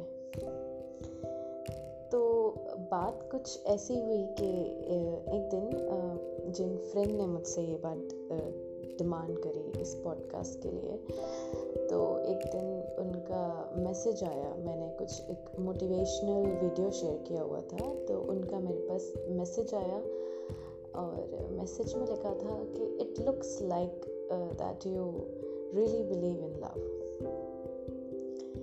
जब मैंने ये मैसेज देखा, मुझे मेरे चेहरे पे एक बहुत प्यारी स्माइल आ गई। स्माइल इसलिए कि आई अंडरस्टैंड आज का जैसा टाइम है, जिस हिसाब से लोग हैं, और उस हिसाब से काफ़ी लोगों का फेथ प्यार में, प्यार के कॉन्सेप्ट में कहीं खोता जा रहा है। तो मैंने उस मैसेज का रिप्लाई किया। मैंने कहा yes I do believe in love मैंने उनको बोला कि मैं प्यार के कॉन्सेप्ट में बहुत विश्वास करती हूँ। जो चीज़ है जिसमें मेरा विश्वास कहीं ना कहीं खो गया है वो एक अप्रोच है लोगों की उस प्यार को लेके, उस फीलिंग को लेके। तो मेरे फ्रेंड ने मुझसे इस पे एक एक्सप्लेनेशन मांगा। कैसे? क्या है आपका कॉन्सेप्ट ऑफ़ लव या आप क्या सोचते हो? प्लीज़ मुझे भी बताइए ताकि मेरे को भी समझ में आए। शायद मैं गलत समझ रहा हूँ, क्योंकि मेरा तो एक फेल्ड रिलेशनशिप था। मैंने मुस्कुरा के उनको लिखा तो क्या हुआ? मेरा भी फेल्ड रिलेशनशिप था। इनफैक्ट हम सबके होते, एक नहीं, कई होते हैं। लेकिन उस वजह से मैंने आज तक कॉन्सेप्ट ऑफ़ लव में अपना फेथ नहीं खोया। तो जैसा कि मैं अपने फ्रेंड को भी एक्सप्लेन कर रही थी, मैं वही चीज़ आपको भी बताना चाहूँगी कि माई आइडियोलॉजी और my concept regarding love is pretty different शायद थोड़ी स्पिरिचुअल लगे, इतनी प्रैक्टिकल ना लगे बट हाँ मैं अपनी आइडियोलॉजी पे काफ़ी ज़्यादा बिलीव रखती हूँ। मुझे विश्वास है कि शायद चीज़ें ऐसे ही वर्क करती हैं। तो मेरा मानना ये है कि आपकी जर्नी में या जितनी भी जर्नी ऊपर वाले ने लिखी है, जितनी भी साँसें लिखी हैं, आप कभी ना कभी अपने अदर हाफ़ से ज़रूर मिलते हो। कभी ना कभी। वो अदर हाफ़ ही आपको कंप्लीट करता है और वही प्यार होता है। अब कैसे पता चले कौन है वो अदर हाफ़ ये क्वेश्चन मेरे फ्रेंड ने भी मुझसे पूछा। हमको क्या पता हमारा अदर हाफ़ कौन है? और हम इतने लोगों से मिलते हैं और कई बार हमें लगता है हम अपने अदर हाफ़ से मिल चुके हैं, लेकिन वो इतना फेल्ड हो जाता है। तो मैं उन्हें और आप सबको भी ये बताना चाहती हूँ कि आपकी ज़िंदगी में हो सकता है अब तक बहुत रिलेशनशिप्स रहे होंगे। बहुत प्यार रहा होगा। शायद आपने डूब के किसी से प्यार किया होगा। लेकिन वो फेल हो गया। वो चला नहीं। वो उसे अपनी मंजिल नहीं मिली डेस्टिनी नहीं मिली। क्योंकि जिसके साथ आप एक रिश्ते में थे, वो आपका आधा हाफ़ था ही नहीं। वो आपको कंप्लीट ही नहीं कर रहा था। बस आपने अपने मन में मान लिया कि ये ये पर्टिकुलर मेरा बंदा है या ये ही इज़ द वन और शी इज़ द वन मैंने अपने फ्रेंड से नॉर्मली पूछा कि आपको क्या लगता है कि आप मतलब अपने आसपास देखिए और मुझे बताइए कि आपके आसपास सबसे सक्सेसफुल कपल कौन है? उन्होंने कहा, मेरे पेरेंट्स मैंने कहा, और ऐसा क्यों? क्योंकि आपके मदर आपके फादर का अदर हाफ़ है एंड वाइस वर्सा और वो एक दूसरे को कंप्लीट करते हैं ग्रो करने में हेल्प करते हैं। हम अक्सर कंफ्यूज हो जाते हैं। प्यार का कॉन्सेप्ट काफ़ी वाइड है, काफ़ी वाइड टॉपिक है। तो जब आप अपने अदर हाफ़ से मिलते हैं तो ये जो मूवीज़ में दिखाते हैं ना बॉलीवुड में, कि हवाएँ चलने लग जाती हैं, पीछे वायलिन बजते हैं गिटार बजने लग जाता है असल में ऐसा कुछ भी नहीं होता। शुरुआती दौर में तो बिल्कुल भी नहीं होता है। असल में जब आप अपने अदर हाफ़ से मिलते हैं तो आप अपनी एक अलग ही साइड एक्सप्लोर कर रहे होते हैं। आप ग्रो कर रहे होते हैं। आप देखेंगे कि हर दिन या हर घंटे आप में कुछ ना कुछ ग्रो कर रहा है, कुछ चेंज हो रहा है और वो चेंज पॉजिटिव होता है। वो किसी भी एस्पेक्ट में ले लीजिए, आपकी पर्सनालिटी आपका करियर आपकी लाइफ आप कहीं ना कहीं कुछ ना कुछ तरीके से ग्रो कर रहे होते हैं, आगे बढ़ रहे होते हैं और इसमें आपका जो पार्टनर है, वो हेल्प कर रहा होता है। किसी मेच्योर बॉयफ्रेंड गर्लफ्रेंड या हस्बैंड वाइफ की जैसे नहीं कि हमारा पार्टनर आगे बढ़ रहा होता है और हम उसे पीछे खींचते हैं छोटी छोटी बातों को लेके कि अरे आपने मुझे कॉल नहीं किया, कि आपने मुझे मैसेज नहीं किया, कि आपने मुझे टाइम नहीं दिया। आपका अदर हाफ़ हमेशा आपकी ग्रोथ को प्रायोरिटी देता है। उसे समझता है और आपको ग्रो होने में बहुत हेल्प करता है मोटिवेट करता है। और ये जो आपका अदर हाफ़ है, ये आपको कभी भी मिल सकता है, कहीं भी मिल सकता है, बहुत अनएक्सपेक्टेडली मिल सकता है। और जब मिलेगा तो मैग्नेटिक पुल आपको फील होगा मतलब आपको सब होगा प्रोबेबली आपको ज़रूरत नहीं होगी, लेकिन फिर भी वो एक जने के पास आप खिंचे चले आएँगे। एक डिफरेंट फीलिंग होती है। आप अपने आप को रोक नहीं पाते हैं आप कनेक्ट होते हैं। तो ऐसा ही कुछ होगा जब आप अपने अदर हाफ़ से कभी लाइफ में आगे जाके मिलेंगे। हम अक्सर कंफ्यूज कर जाते हैं हमारे पार्टनर्स में। और यही मैं अपने फ्रेंड को भी बता रही थी कि ज़रूरी नहीं है कि हम उनसे शादी से पहले मिलें या शादी के बाद मिलें। हम उनसे कभी भी मिल सकते हैं। इसलिए तो जो कॉन्सेप्ट है शादी का, कुछ आप देखेंगे अरेंज मैरिज भी बहुत सक्सेसफुल मिलती है क्योंकि जो हमारे आसपास के एलिमेंट है, हमारी सोसाइटी है, हमारी फैमिली कई बार वो हमें हेल्प करती है हमारे उस अदर हाफ़ से मिलवाने की। हमारे पेरेंट्स हमें सबसे ज़्यादा जानते हैं। इसलिए वो हमारे जैसा या फिर हमारी कमियों को भरने वाला या जो हमारी ग्रोथ में जो इम्प्रूवमेंट करे, ऐसे जने को ढूंढते हैं। या फिर कई बार हम हमारे सफ़र में खुद ही टकरा जाते हैं। और आपको बहुत अलग फील होने लगता है। आप अपने पार्टनर से ऐसे राज बताते, उन्हें बता देते हैं जो शायद कभी आपने खुद से भी नहीं बोले आपको उनसे कोई भी चीज़ छुपाना या कोई भी चीज़ बोलने में हिचकिचाहट नहीं होती। है आप सब कुछ बहुत ही कंफर्टेबली उन्हें बता देते हैं। मतलब आपके जो अदर हाफ़ हैं या आप जो एक्चुअली आप जिनसे प्यार कर रहे हैं या जो लव का कॉन्सेप्ट है, उसमें जो पर्सन है वो it give you feeling of home एक सुकून होता है। जब वो होता है ना कि लाइफ में बहुत टेंशन है समझ नहीं आ रहा क्या करें। करियर बनाना है सक्सेस चाहिए, पैसा कमाना है, घर में सब ठीक करना है, इतनी सारी टेंशन है और वो बस एक बंदा जिस के पास जाके आपको ज़िंदगी का सबसे बड़ा सुकून मिलता है, भले वो पाँच मिनट का ही क्यों ना हो। वो उतनी टेंशन में, उतने क्योस में, उतने प्रेशर में आपको बस वो एक बंदा सोचता है, जिससे शायद आपको लगता है मैं पाँच मिनट बात करूँगा तो मुझे बहुत अच्छा लगेगा।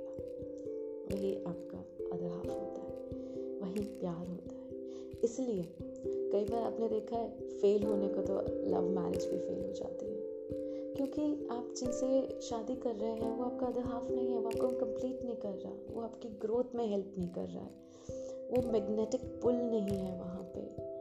क्या है ना, मुझे ऐसा लगता है कि एक उम्र के बाद प्यार ना फीका पड़ जाता है, कम पड़ जाता है। तब ये जो आपस की अंडरस्टैंडिंग है, ये जो पुल है, ये जो एक दूसरे को आगे बढ़ने का जो जज्बा है, वो आपको साथ में लेके चलता है। वो आपको बाँध के रखता है। होता है, आप मिलेंगे, कभी ना कभी ऐसे जने से मिलेंगे जिनसे बात करके सुकून मिले। आपका अदर हाफ़ आपका बेस्ट फ्रेंड भी बनता है। आपकी मदर भी बनता है, आपका फादर भी बनता है। आपका लवर भी बनता है।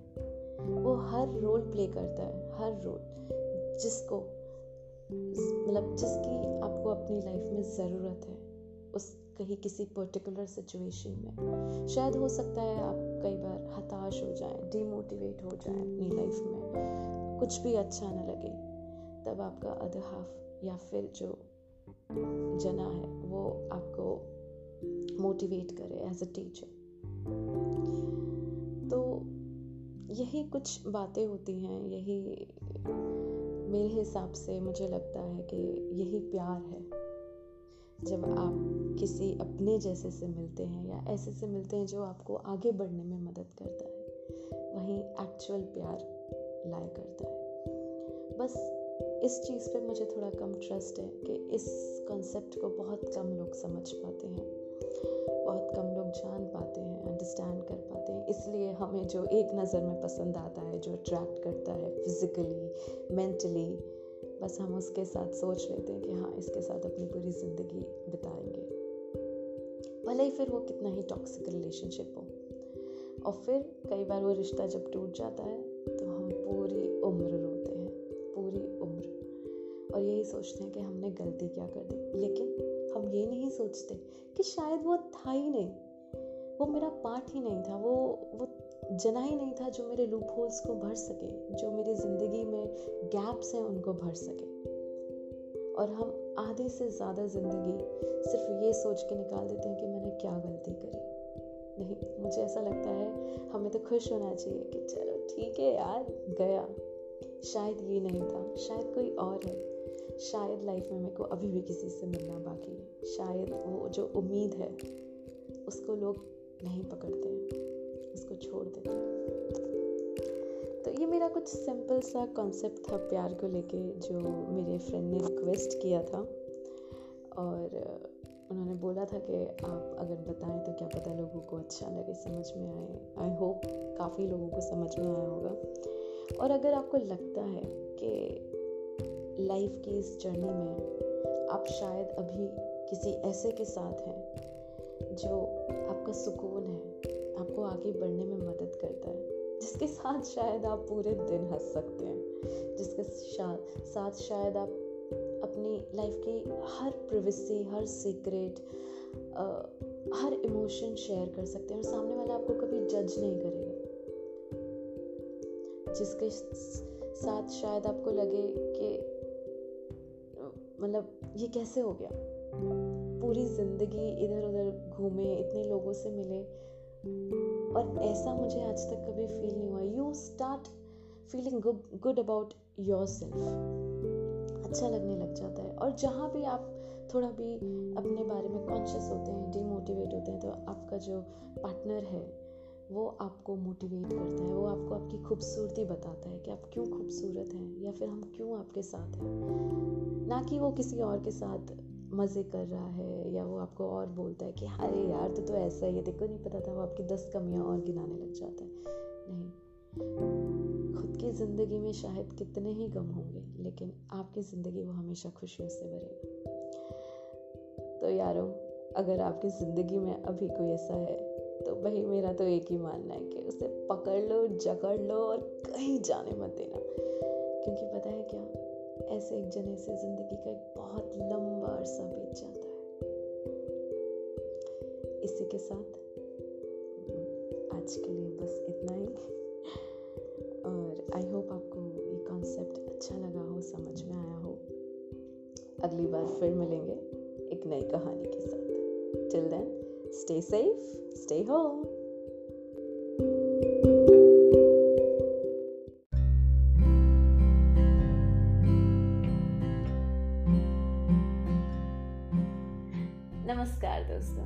कैसे हैं आप? आई होप आप सब बहुत अच्छे होंगे, अपने घर पे होंगे और काफ़ी फिट एंड फाइन होंगे। तो लीजिए, एक बार मैं फिर से हाजिर हूँ, एक नया पॉडकास्ट लेके। जी हाँ आज का जो स्टोरी है या आज का जो पॉडकास्ट है, वो ज़्यादा पुरानी नहीं है और ज़्यादा नई भी नहीं है, लेकिन मेरे दिल के बेहद करीब है। जी हाँ आज का जो पॉडकास्ट है, वो मैं अपने एक बहुत अज़ीज़, बहुत स्पेशल फ्रेंड को डेडिकेट करना चाहती हूँ। और बहुत मेमोरीज़ हैं मेरी उनके साथ। और आज भी मैंने बहुत याद करती हूँ। आई होप वो ये पॉडकास्ट ज़रूर सुने। तो शुरुआत कुछ ऐसे होती है। आज से करीब तीन चार साल पुरानी बात थी।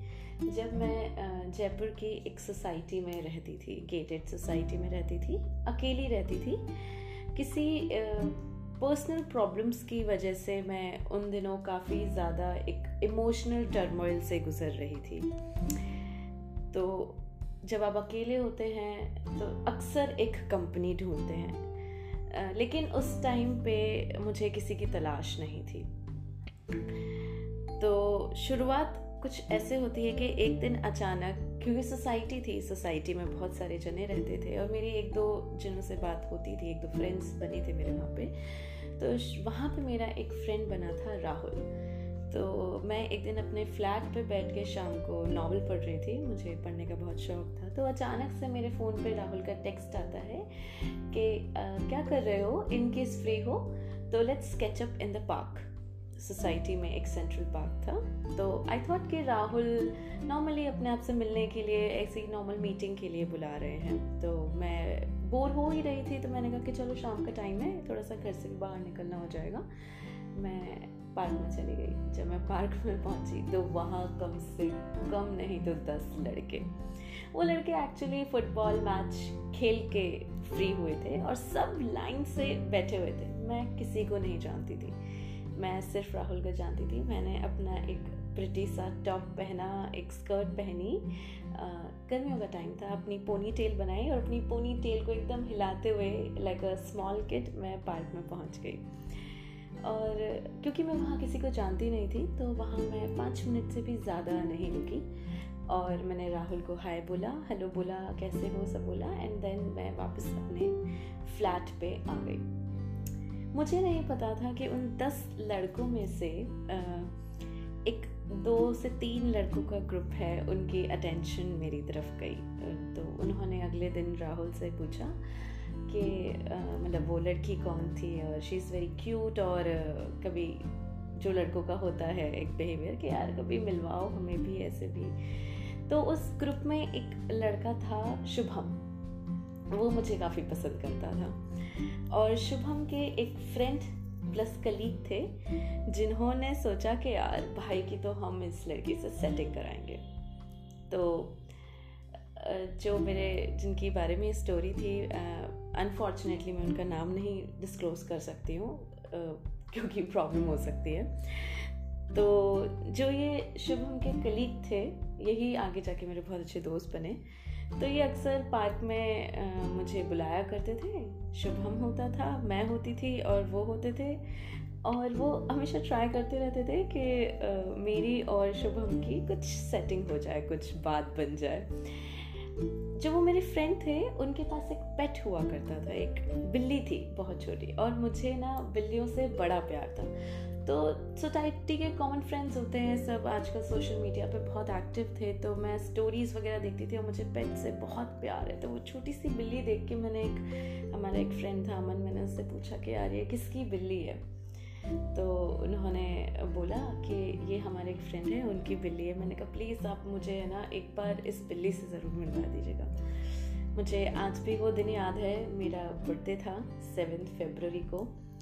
और मैं एकदम अकेली थी अपने फ्लैट पे। मुझे अपने बर्थडे का बहुत एक्साइटमेंट रहता है like a five year old तो वो पहला टाइम था शायद काफ़ी सालों बाद कि मैं बर्थडे पे अपने एकदम अकेली थी, मेरे साथ कोई भी नहीं था। और अचानक से मुझे दरवाजे के पार से एक आवाज़ सुनाई देती है, तीन चार लोगों की ऊपर चढ़कर आ रहे हैं। मैं सेकंड फ्लोर पे रहती थी। मैंने मैजिक आई से देखा और वहाँ पे मुझे कुछ लड़के दिखे। सबने हुड पहन रखा था। फेबररी का टाइम था तो सर्दी थी तो मैं किसी को पहचान नहीं पाई। और जब 12 बजे नॉक हुआ तो वहाँ पे तीन चार लड़के थे। अमन शुभम, वो जिनसे, वो जो मेरे बहुत अच्छे दोस्त बने आगे जाके वो। और उनके हुड में वो बिल्ली थी। और क्योंकि उन लोगों को एंड मोमेंट पे पता चला था कि मेरा बर्थडे है तो वो कोई गिफ्ट नहीं लेकर आ पाए थे। बहुत प्यार से एक बॉनवीटा का केक बना के लेकर आए थे एक बाउल में। और रात को मुझसे वो बॉनवीटा का केक कटवाया और क्योंकि ऑफ़ कोर्स एक रिचुअल हो जाता है कि भाई गिफ्ट तो देना पड़ता है। तो गिफ्ट नहीं, बस हाँ मुझे उस जो बिल्ली थी उनके उससे मिलने का मौका मिला, वो एक प्लेफुल मोमेंट था, वो बहुत छोटी सी हथेली पे आ जाए, इतनी छोटी बिल्ली थी। मैं उस दिन बहुत खुश हुई। हमने पूरी रात बहुत फन किया मतलब हँसी मज़ाक की केक वेक काटा, खाया। नॉर्मल एक जो फॉर्मल कॉन्वर्जेसन तो नहीं कहूँगी बट हाँ एक नॉर्मल ईज आउट कॉन्वर्जेसन हुआ। और वहीं से हम सबकी दोस्ती की शुरुआत हो गई। धीरे धीरे करके, क्योंकि मेरा इंटरेस्ट एक्सेप्ट दी फ्रेंडशिप किसी और चीज़ में नहीं था। तो मैं उन सबसे एज ए फ्रेंड ही मिलती थी। इस हाँ इस पूरे ड्यूरेशन में मेरी सेटिंग शुभम से कंटिन्यूसली कराई जा रही थी। बट क्योंकि मैं इंटरेस्टेड नहीं थी तो मैं आगे से कुछ आंसर्स वगैरह नहीं दे पाती थी। हाँ लेकिन मैं इंटरेस्टेड थी उस बिल्ली में। तो मैं डेली मैसेज करती थी कि मुझे आपकी कैट से मिलना है और क्या मैं मिल सकती हूँ? क्या मैं उसके साथ खेल सकती हूँ? तो डेली वो ऑफ़िस जाते थे और उनके फ्लैट की की एक जगह रखी रहती थी। तो उन्होंने मुझे एक दिन बोला कि वहाँ से आप की कलेक्ट कर लेना और आप ओरियो को लेके जा सकते हो और खेल लेना। प्लीज़ उसे दूध पिलाना। बहुत छोटी सी थी तो इंजेक्शन से दूध पीती थी। तो हम डेली मिलने लग गए ओरियो के बहाने। और देखते ही देखते मैं और वो बहुत अच्छे दोस्त बन गए। देखते ही देखते और शुभम एकदम से साइड हो गया। शुभम एक दिन बड़े गुस्से में बोलता है, सर, बहुत गलत किए हैं। यूपी का था तो टोन भी। सर, हम आपको बता रहे हैं, बहुत गलत किए हैं। साला, हम सेटिंग करने जा रहे थे। आप ये बिल्ली के चक्कर में अपनी कर लिए हैं। बहुत बहुत गलत किए हैं हमारे साथ। और हम इस बात पे दोनों तीनों बहुत हँसते थे। देखते ही देखते हमारी दोस्ती काफ़ी गहरी हो गई। हम हर दिन मिलते थे। हमारा एक स्केड्यूल होता था कि सुबह से जो ऑफ़िस टाइमिंग होता था मतलब सब अपने अपने स्केड्यूल में बिज़ी रहते थे सब उठते थे, सब लोग ऑफ़िस जाते थे। एंड जैसे ही सब लोग सिक्स सेवन ओ क्लॉक सब लोग वापस सोसाइटी में आते थे तो इट वॉज़ फिक्सड कि सेवन ओ क्लॉक सब क्लब हाउस में मिलेंगे। साथ में खेलेंगे जिम करेंगे स्विमिंग करेंगे and till eleven o'clock सब साथ में रहेंगे।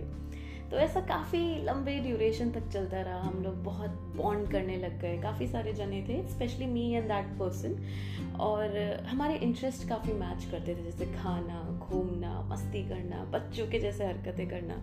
तो हम आपस में बहुत जेल करने लग गए थे। मतलब क्लब हाउस से फ्री होने के बाद डेली कहीं ना कहीं बाइक लेना और बाइक पे उड़ जाना, एकदम हवा के जैसे हाईवेज पे, ढाबे पे खाना खा के आना।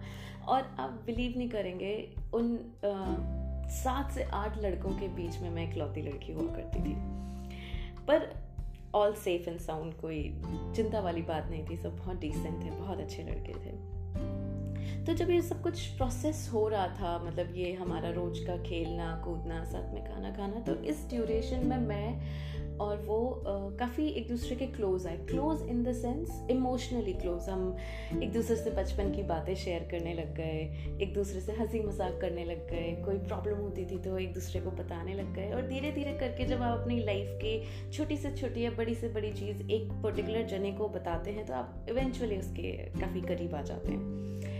तो डेली हम मतलब बहुत बात करते थे। सुबह गुड मॉर्निंग से लेके और रात को गुड नाइट तक। मतलब बहुत बातें, और अनशन बातें अनशन बातें, कुछ भी मज़ाक की बातें। और धीरे धीरे धीरे करके वो बॉन्ड इतना स्ट्रांग हो गया कि पूरे दिन का, पूरे दिन का, एक टाइम का खाना हम सब साथ में खाते थे स्पेशली मी एंड हिम हम कुछ भी हो जाए, जो रात का खाना होता था, वो हमेशा साथ में खाते थे। तो ऐसे करते करते करते हमने काफ़ी काफ़ी वक्त साथ में गुजारा। हमने बहुत मस्ती की, एक दूसरे को हमें सरप्राइजेस देना बहुत अच्छा लगता था। और मतलब कोई फ़र्क नहीं पड़ता था कि दिवाली आ रही है, होली आ रही है, ईद आ रही है। हम बस मौके ढूंढते थे एक दूसरे को सरप्राइज़ करने के लिए। और आप बिलीव नहीं करेंगे मतलब अभी मैं बता रही हूँ और मेरे चेहरे पे इतनी प्यारी स्माइल है वो सब याद करते हुए। कि हम एकदम फेविकॉल का जोड़ है ना, बिल्कुल वैसे हो गए थे। मतलब इतना ब्यूटीफुल फ्रेंडशिप था हमारा, इतना ब्यूटीफुल बॉन्ड हो गया था कि चीनी खरीदने से लेके घर में एसी खरीदने तक, उस लड़के ने मेरे को मतलब कभी ऐसा नहीं हुआ होगा कि मेरे बिना वो कहीं गए होंगे। मतलब छोटी से छोटी बात होती थी तो बस एक मैसेज आता था, मोटू, चले क्या? और मैंने कहा हाँ चलते चलते यार, जल्दी से चलते और हम बस वेट करते थे कि चार या पाँच बजे मेरा ऑफ़िस फ्री होता था और मेरे ऑफ़िस की दो गली छोड़ के उनका ऑफ़िस हुआ करता था। तो मैं अब चार पाँच बजे फ्री हो जाती थी और मैं बाइक लेके उनके ऑफ़िस के वहाँ पे पहुँच जाती थी और फिर उनको बिठाती थी और फिर हम लोग कहीं ना कहीं घूमने निकल जाया करते थे, कुछ ना कुछ काम में निकल जाया करते थे।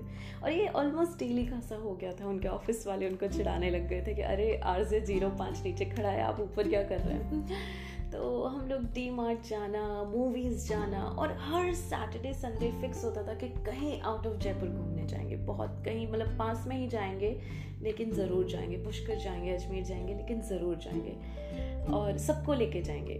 बट उन सब में हम दोनों की अपनी एक अलग दुनिया होने लग गई थी और हम लोग मतलब बहुत मज़े करते थे। साथ में खाना बनाना बर्तन साफ़ करना, घर की सफ़ाई करना, झाड़ू पोछा करना, हर नई जगह साथ में एक्सप्लोर करना। और वो एक मेल ईगो या मेल बिहेवियर वाली बात नहीं थी। मतलब अगर जेके के में नेशनल क्राफ्ट फेयर लगाया और मैंने बोल दिया कि यार चलते हैं ना, बहुत अच्छा फेयर लगता है। तो बस फिर क्या होता था? बैग उठाए और निकल गए और पूरा क्राफ्ट मेला बड़े मज़े से घूमते थे। जो चीज़ें मैं खरीदती थी, वो चीज़ें वो भी खरीदने लग जाते थे। आप बिलीव नहीं करेंगे हेयर ऑयल से लेके क्रीम्स तक हमने एक जैसी खरीदी है। और वो इतना मज़े आता था, वो एक हर संडे ब्यूटी रूटीन भी फॉलो होता था। और साथ में पेट को नहलाना मतलब बहुत बहुत मस्ती करते थे, बहुत मस्ती करते थे। धीरे धीरे करते करते काफ़ी टाइम निकल गया हम लोगों ने। बहुत अच्छा टाइम स्पेंड किया, बहुत अच्छा। तो धीरे धीरे नेक्स्ट सर्दियों की बात आई और उनकी फैमिली आने वाली थी जयपुर में। तो उनकी फैमिली जब जयपुर आई तो हम लोग कम मिलने लग गए क्योंकि ऑफकोर्स फैमिली थी तो वो वो चीज़ नहीं हो पाती थी। वो अपनी फैमिली को ज़्यादा टाइम देना ऑफकोर्स बनता है। तब जब वो मुझसे नहीं मिलते थे तो मुझे आज भी याद है। कि ऑफ़िस से जो फ्री होने तक, घर पे जाने तक का जो टाइम हुआ करता था, वो हमेशा मुझे बोलते थे कि यार इस ड्यूरेशन में अपन ज़रूर मिलेंगे। क्योंकि वही एक टाइम होता था जब हम मिल पाते थे, हम मस्ती कर पाते थे, हम बात कर पाते थे। और मुझे बहुत अच्छा लगा कि जब उनकी फैमिली आई थी तो उन्होंने अपनी, मुझे फैमिली से मिलवाया था, अपनी मदर मतलब बहुत अच्छा एक, मैं बोलूँगी मेरी लाइफ का वो इवेंट था कि I was just a friend nothing मतलब बहुत अच्छी दोस्त थी। मैं तो उन्हें अपना बहुत अच्छा दोस्त मानती हूँ। और उनकी जब फैमिली आई तो बिना कुछ सोचे, समझे कि घर वाले क्या कहेंगे या बाकी के लोग क्या कहेंगे, उनकी फैमिली शॉपिंग पे जा रही थी और उन्होंने मुझे बस ये बोला कि तुम्हें भी चलना है। मैंने उन्हें मना किया था कि, यार, आपकी फैमिली है, मम्मी है, दीदी है, मैं क्या करूँगी? नहीं। तुम्हें भी चलना और बहुत ही प्राउडली वो मुझे लेके गए थे कि अपन you are also like a family to me तो मुझे लेके गए शॉपिंग कराई, उनकी सिस्टर्स उनकी मदर ने मुझे बहुत अच्छे से ट्रीट किया। हमने पूरा दिन साथ में निकाला। शाम को मसाला चौक पे चाट पापड़ी खाई। उनकी मम्मा ने मुझे बहुत स्टोरीज सुनाई और हमने बहुत मज़े किए। अगले दिन एक जयपुर दर्शन का प्रोग्राम भी बना। उसमें भी मुझे इनवाइट किया गया था और मुझे बकायदा फैमिली से इनविटेशन आया था कि नहीं, दीक्षा तुमको आना है। और मेरा लंच कई बार मेरा डिनर भी उन्होंने सर्व किया बट ऑफ़ कोर्स फैमिली है, मैं आई अंडरस्टैंड तो मैंने इतना इंटरफेयर नहीं किया, मैंने मना करती थी। और फिर धीरे धीरे धीरे करके ऐसे ही करते करते हमने बहुत अच्छा टाइम साथ में देखा। ऐसा नहीं हमारे बीच में लड़ाई नहीं होती, हमारे बीच में हम लड़े भी बहुत है, कुत्तों जैसे लड़े मतलब एकदम होते ना तलवार लेके सामने खड़े हो जाना हम वैसे भी बहुत लड़, लड़ाई करते थे। लेकिन आ, उनकी बहुत ही जो छोटी छोटी बातें होती थी वो मुझे बहुत अच्छी लगती थी। जैसे कि मुझे आज भी याद है कि एक बार मैं बीमार हो गई थी और मैं अकेली रहती थी। फैमिली से दूर होती थी और मेरे पास कोई नहीं होता था फ्लैट पे। मैं उनको पता नहीं चलता था पूरे दिन ऑफ़िस रहते थे। शाम को मेरे पास फ़ोन आता था कि मोटू कैसी हो? मुझे याद भी याद है, एक दिन मुझे बहुत तेज़ फीवर था और मैंने किसी को नहीं बताया था because I don't want to trouble anyone मैंने सोचा था थोड़ा ठीक फील करूँगी तो खुद केमिस्ट के जाके दवाई ले लूँगी। कोइंसिडेंटली उसका, उस ड्यूरेशन में उनका कॉल आया था मेरे पास। और उनको पता चला कि मुझे फीवर है एंड आई स्टिल रिमेंबर कि उन्होंने अपने सबॉर्डिनेट को अपनी जगह पे रखा। उन्होंने बोला कि, यार, आज तू प्लीज़ मेरे लिए काम कर ले, क्योंकि यार मेरी मैडम की तबीयत बहुत ख़राब है मुझे जाना पड़ेगा। और मैं बहुत बहुत ठंड में मतलब वो हो रही थी, जो जूझ रही थी।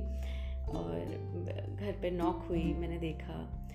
हाथ में दूध का पैकेट ब्रेड अंडे मेडिसिन और बहुत सारे चॉकलेट्स लेके वो खड़े थे। वो आए। मैं उठने की पोजीशन पे नहीं थी। वो आए, उन्होंने दूध गर्म करके मुझे दिया। मुझे मेडिसिन दी। और मेरा काफ़ी ध्यान रखा, मुझे अच्छे से कवर किया और मुझे मेडिसिन दे के, सुला के वो वापस चले गए। घर पे अपने। एंड उनका मतलब सोसाइटी थी तो एक दो विंग छोड़ के ही उनका घर हुआ करता था। और वो जो चीज़ें थी, वो छोटे छोटे जो इवेंट्स थे, वो मुझे काफ़ी टच कर गए थे। मतलब कभी भी हमारी कोई भी, मेरी जनरली कोई फैमिली प्रॉब्लम होती थी तो अगर मेरी आँख से एक आँसू भी आया तो सामने वाले के आँख से दो तीन आ जाया करते थे। और बस सिर्फ़ एक हक करके बोल देना कि डोंट वरी मैं हूँ ना। मैं हूँ तुम्हारी फैमिली मैं हूँ तुम्हारे लिए सब कुछ। तुम इतना परेशान क्यों हो रही हो? और ऐसे करते करते मैंने बहुत अच्छा टाइम देखा हमने। बर्थडे साथ में मनाए हैं। हमने ईद साथ में मनाई है, दिवाली साथ में मनाई है, होली साथ में मनाई है। और मैं अगर कभी घर चली जाती थी तो ही वॉज़ लाइक कि, अरे यार, जल्दी आ जाओ। मन नहीं लग रहा है, उनका मन नहीं लगता था मेरे बिना। क्योंकि हम इवेंचुअली इतनी सारी चीज़ें साथ में करते थे कि वो बिल्कुल मन ही नहीं लगता था। अगर मैं अपने घर आ गई हूँ और तो वो राशन भी नहीं ला पाते थे। तो यार, मन ही नहीं करता जाके। क्योंकि वो ना एक, हमारा एक ट्रेंड हुआ करता था कि हम डी मार्ट जाएँगे अपना राशन खरीदेंगे। राशन खरीदने का एक्साइटमेंट नहीं होता था। एक्साइटमेंट होता था राशन खरीदने के बाहर डी मार्ट के बाहर खड़े होके वो दस रुपए वाली सॉफ्टी बड़े मज़े से इंजॉय करने का। एंड uh, मुझे लाइफ में पहली बार एक बहुत अच्छा कॉम्प्लीमेंट मिला था जो उन्हीं ने दिया था कि रेस्टोरेंट में पाँच सौ रुपये का सूप इंजॉय करने वाली लड़की तो बहुत देखी है। लेकिन डी मार्ट के बाहर दस रुपए की सॉफ्टी खा के इतना खुश होने वाली लड़की को पहली बार देख रहा हूँ और मैं अपने आप को बहुत लकी समझता हूँ कि मेरी लाइफ में ऐसी कोई लड़की है और वो सेंटेंस मेरे दिल को बहुत छू गया था। मतलब बहुत गहरी हो गई थी हमारी दोस्ती। समझ में नहीं आता था कई बार लोगों को कि इनकी दोस्ती है या दोस्ती से ज़्यादा है ये कुछ। काफ़ी लोग हमें बोलते थे कि आपको शादी कर लेनी चाहिए। आप दोनों बहुत अच्छे लगते हो, बहुत कंपैटिबल हो। बट क्योंकि चीज़ें हमारे फेवर में नहीं थी और काफ़ी क्लियर थे हम डे वन से कि नहीं, ऐसा हम मतलब एक लिमिट होगी हर रिलेशनशिप की। तो कभी उस तरीके से सोचा नहीं बट देखने वालों को हम बहुत ही अडोरेबल लगते थे। फिर धीरे धीरे साल बदला, हाल बदला।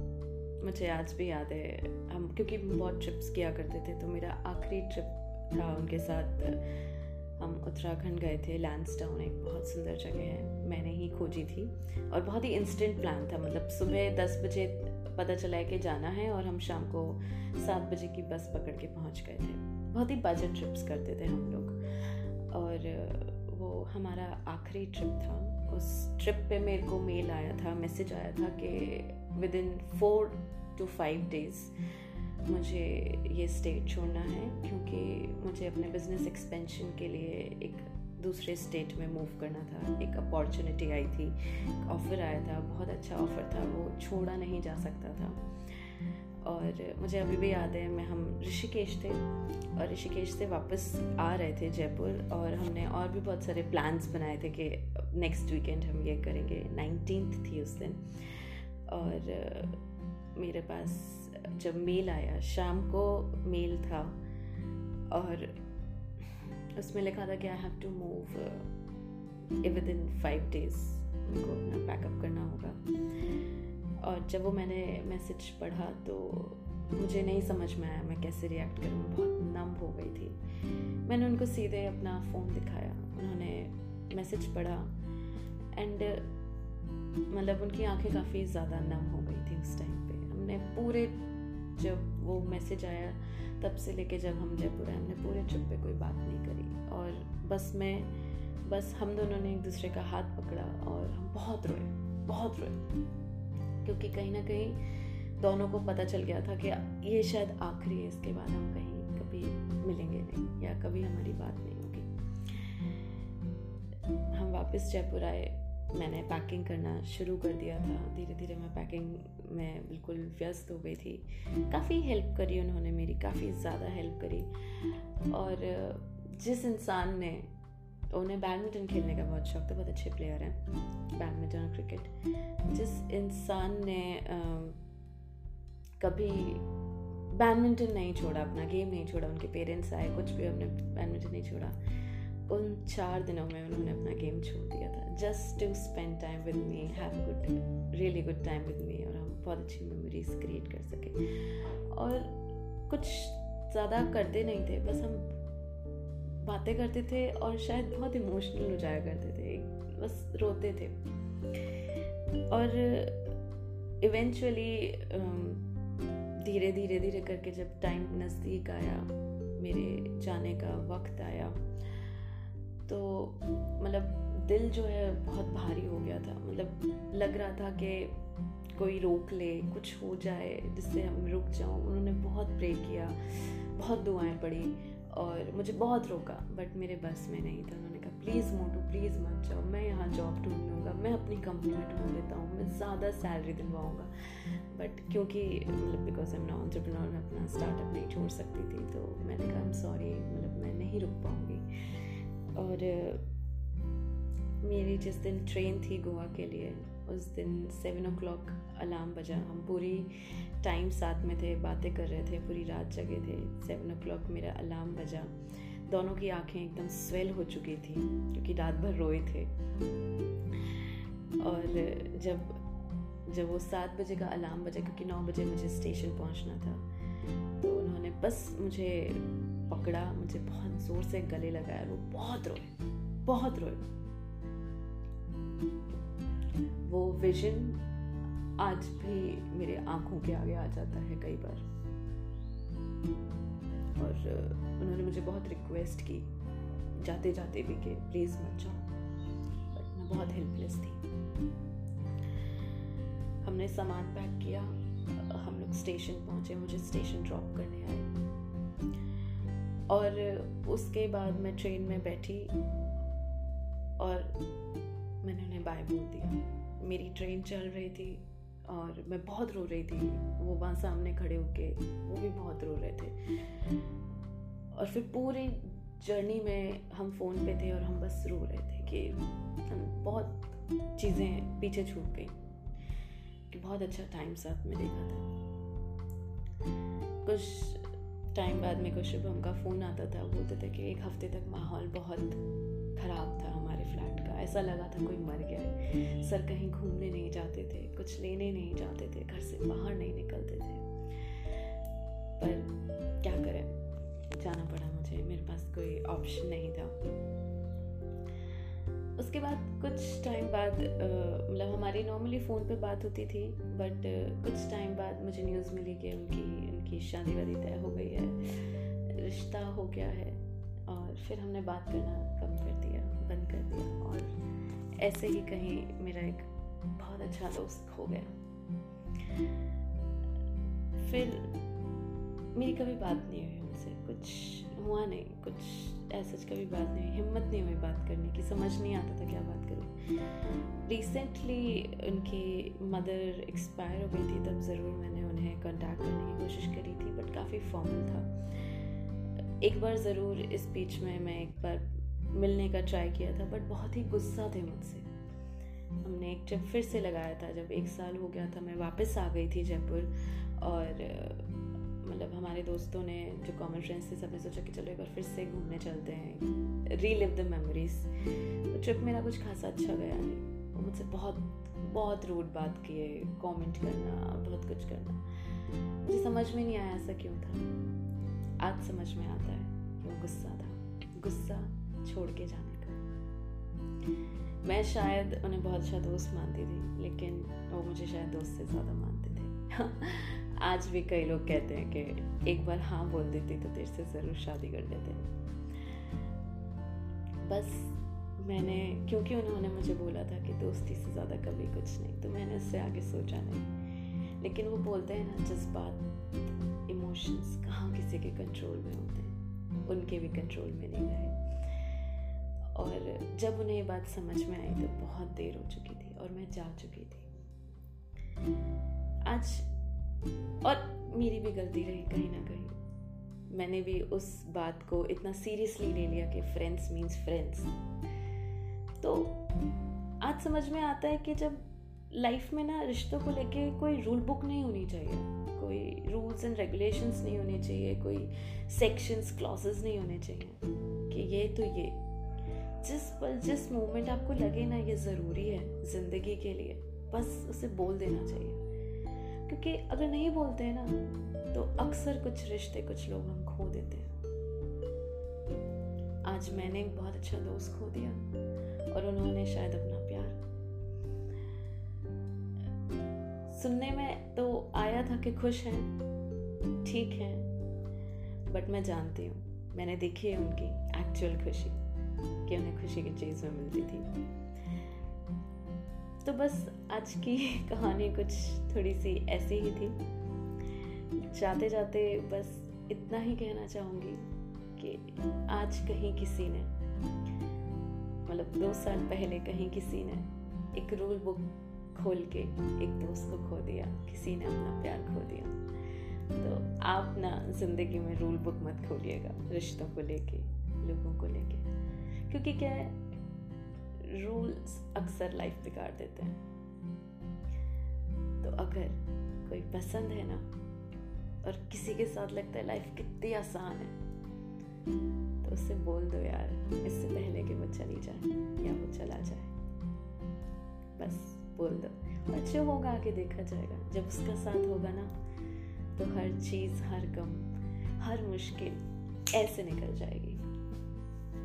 मैंने तो अपनी एक बहुत अच्छी दोस्ती खो दी, और उसने अपना प्यार बट आप मत खोइएगा इसी के साथ आज के लिए goodbye I hope wish करती हूँ कि ये पॉडकास्ट मेरे वो फ्रेंड भी सुने, और उन्हें वो सारी मेमोरीज याद आए, और कभी उनका मन करे तो मुझसे बात करें।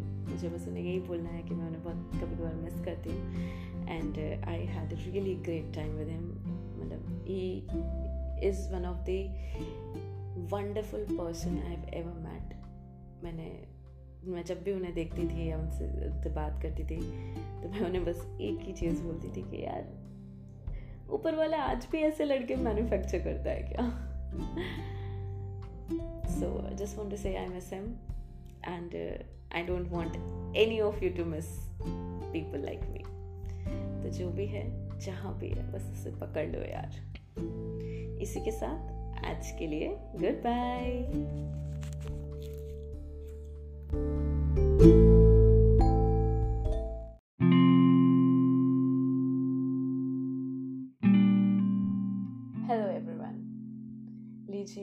बार फिर से मैं आप सबके सामने हाजिर हूँ। एक नया पॉडकास्ट लेके, एक नई कहानी लेके।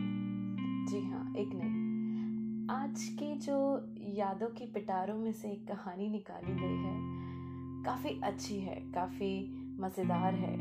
मजाकिया नहीं है, लेकिन हाँ हो सकता है शायद आपको बहुत कुछ सीखने को मिल जाए। तो चलिए, शुरू करते हैं। लेके चलती हूँ यादों के उसी सफ़र पे तो ये बात कुछ आज से करीब पाँच छः साल पुरानी होगी और हो सकता है उससे ज़्यादा भी। मैं एक बहुत ही हम साथ साथ काइंड ऑफ़ अ फैमिली को बिलोंग करती हूँ, जहाँ होली दिवाली सब मिलते हैं, मस्ती करते हैं, जहाँ हम सारे साथ उस भाई बहन खूब धमा चौकड़ी मचाते हैं, एक दूसरे को परेशान करते हैं, हँसते हैं, जहाँ घर की बड़ी लेडीज़ हर तीज त्योहार पे किचन में इकट्ठे होके गॉसिप करती हैं और साथ में पूरियाँ भी तलती हैं। तो काफ़ी मज़े आते हैं मतलब हम हर तीज त्यौहार या हर छोटे मोटे मौक़ों पे एक, इकट्ठा होने का मौका ढूंढते हैं ट्राई करते हैं कि जितना हो सके उतना एक दूसरे से मिलें। तो ऐसे ही मतलब क्योंकि बचपन से ही सारे साथ हैं, हर छोटे बड़े तीज त्यौहार में मिलते हैं तो हमने कुछ टाइम बाद एक रिचुअल बनाया एक या फिर जिसको बोल दीजिए एक रूल बना लिया कि साल में एक बार सब लोग मिलके, पूरा परिवार मिलके मतलब जो पंद्रह बीस जने हैं सब मिलके हरिद्वार जाएँगे। और हरिद्वार, ऋषिकेश और वहाँ पे जो हर की पौड़ी है जहाँ पे गंगा जी का वास है, जहाँ गंगा बहती है, वहाँ पे सब लोग स्नान करके आएँगे।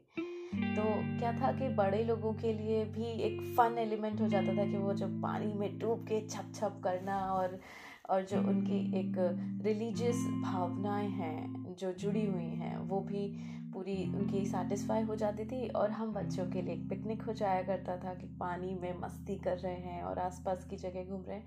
और एक वो चार पाँच दिन का एक हॉलीडे मिल जाया करता था हम सबको।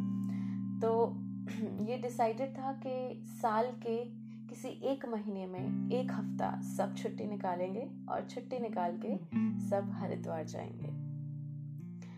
तो काफ़ी सालों से हम ये जो एक प्रथा है, एक जो रूल है, इसे फॉलो करते हुए आ रहे हैं। अभी क्योंकि पैंडमिक चल रहा है तो पॉसिबल नहीं हो रहा पिछले एक डेढ़ साल से, हम लोग नहीं जा पा रहे हैं। तो ऐसे ही मतलब हर साल की तरह एक साल फिर से हम लोग सारा परिवार मिलके हरिद्वार गया था। कुछ कारणवश बिकॉज़ ऑफ़ सर्टेन रीजंस मतलब जो फैमिली के आधे लोग थे उस साल नहीं जा पाए थे। तो मेरे मेरी फैमिली थी means my mother father and my sister and जो मेरे ताऊ जी हैं उनकी फैमिली थी मतलब भैया वगैरह थे और एक ताई जी थी उनकी मतलब फैमिली में से सिर्फ़ दी आ पाई थी दीदी थी जो मेरी कासी थी वो आ पाई थी। तो हम जितने भी जने उस साल इकट्ठे हो पाए आ, हम सबने डिसाइड किया कि ठीक है एक बार फिर से जाएँगे। जितने भी लोग इकट्ठे हो पा रहे हैं, इस एक जो ये हमने एक नई चीज़ चालू करी है, ये जो मज़ेदार चीज़ चालू करी है, इसे रोकेंगे नहीं, चाहे कुछ भी हो जाए। तो उस साल काफ़ी कम जने हरिद्वार जा पाए थे। जैसे ही पता चला कि हरिद्वार जाना है तो बस पैकिंग चालू हो गई। सारे कजन्स आपस में कोऑर्डिनेट करने लग गए कि यार कैसे करना है, क्या करना है? कितने बजे कहाँ पहुँचना है। हम लोग जनरली सारे दिल्ली में इकट्ठा होते थे, क्योंकि मेरे रिलेटिव्स दिल्ली में रहते हैं। और वहाँ से हम बाय रोड ट्रैवल करते थे हरिद्वार के लिए। और जो कि रास्ता बहुत ही सुहाना हुआ करता था। और कोइंसिडेंटली हर बार ऐसा होता था कि जब भी हम लोग ट्रैवल कर रहे होते थे तो उस दिन मौसम बहुत अच्छा हो जाया करता था। तो हमें रास्ते में ऐसा कोई परेशानी नहीं होती थी। हमेशा ट्राई करते थे अर्ली इन द मॉर्निंग निकलें बट क्योंकि खुद का व्हीकल होता था तो जल्दी निकलना पॉसिबल हो ही नहीं पाता था। और रस्ते में या, एक रेस्टोरेंट या मिडवे रेस्टोरेंट जिसको बोलते हैं, वो पड़ता था चीतल।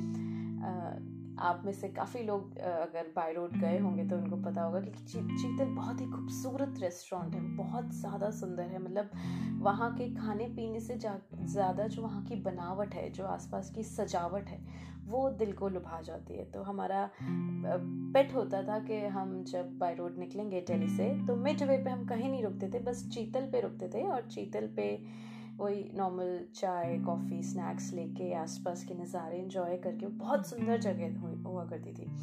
और वो लेके फिर हम आगे हरिद्वार की तरफ़ बढ़ेंगे। लेकिन इस बार प्लान में थोड़ा सा चेंज था। प्लान में चेंज ये था कि इस बार हरिद्वार ना रुक के पहले भैया ने ऑलरेडी प्लान कर रखा था कि इस बार ऋषिकेश जाएँगे और ऋषिकेश जाके हम सारे बंजी जंपिंग करेंगे। बहुत ही अच्छा एडवेंचर स्पोर्ट है और ऋषिकेश एडवेंचर स्पोर्ट्स के लिए ही जाना जाता है। तो मतलब उस दिन भी मौसम काफ़ी सुहाना था, बारिश हो रही थी तो दो कार्स थी।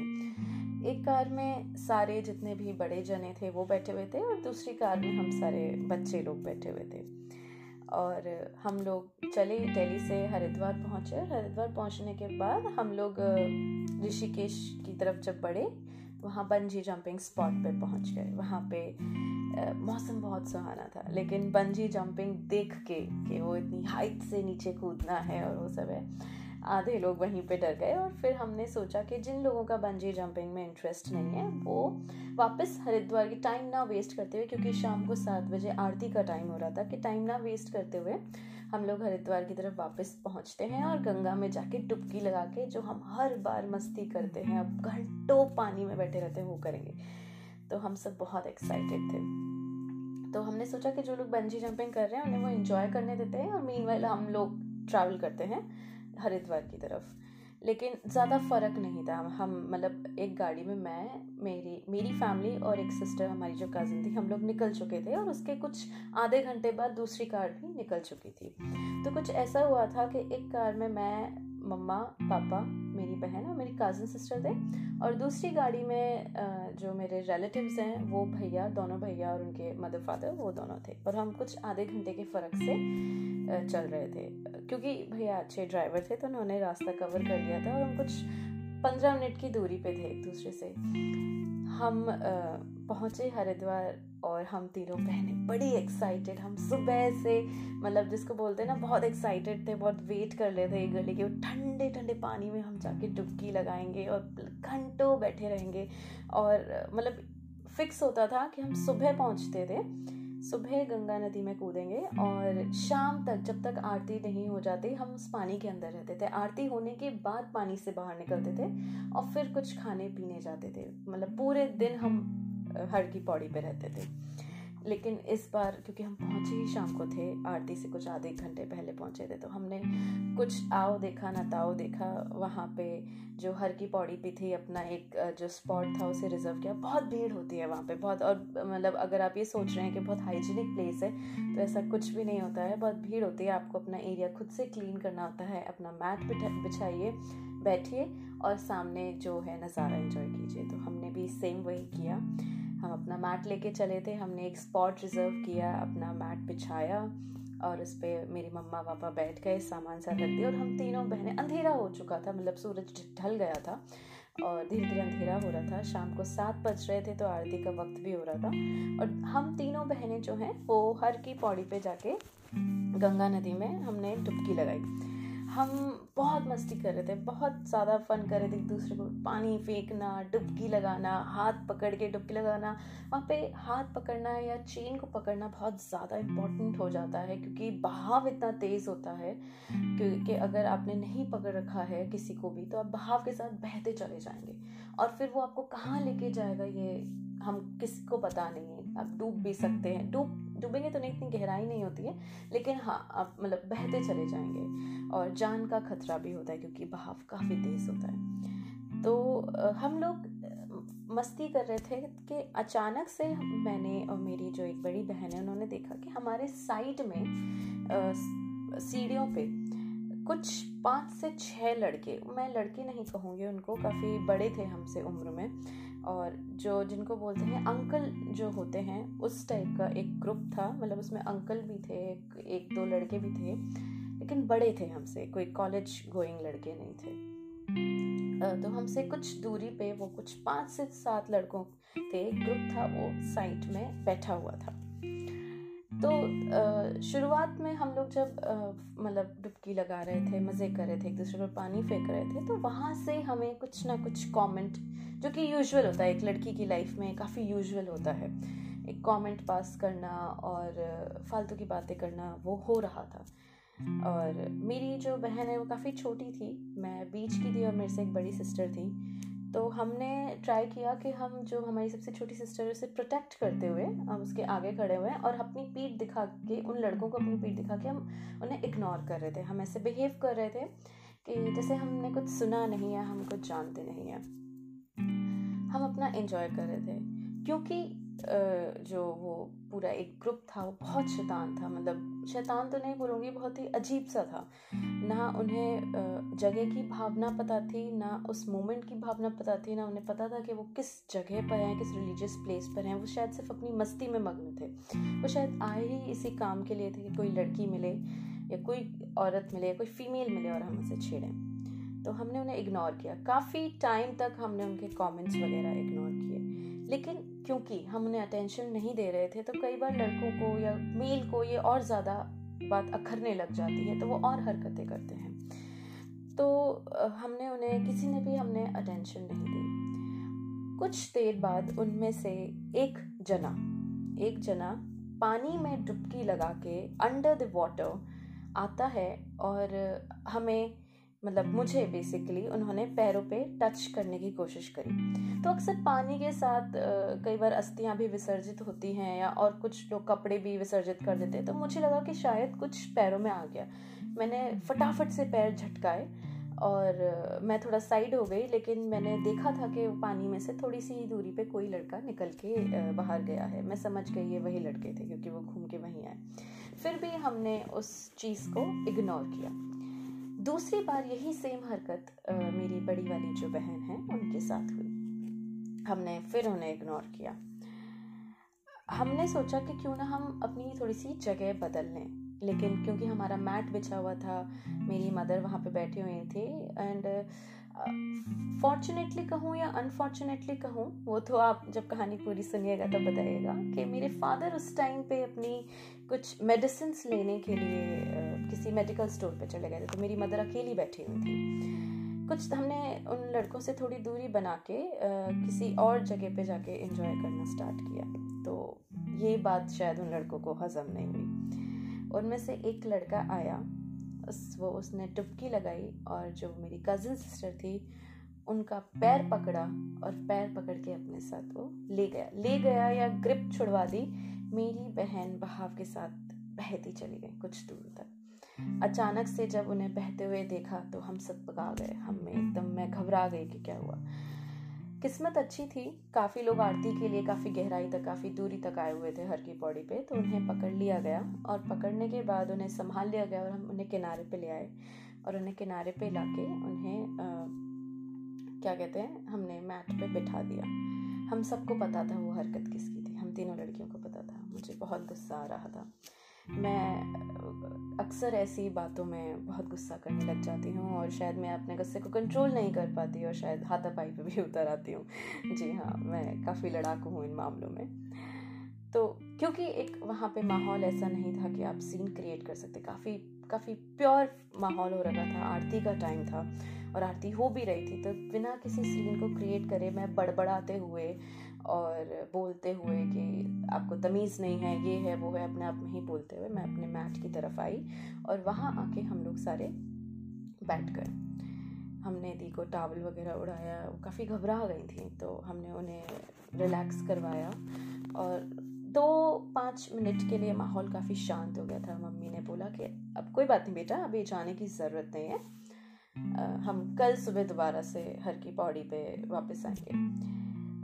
हमारे भैया क्योंकि ट्रैफ़िक में अटक गए थे तो उनकी गाड़ी काफ़ी पीछे थी तो वो आ नहीं पाए और हमारे साथ मतलब हर की पौड़ी पे जा नहीं पाए, गंगा नदी में जा नहीं पाए, वो ट्रैफ़िक में अटके हुए थे पीछे।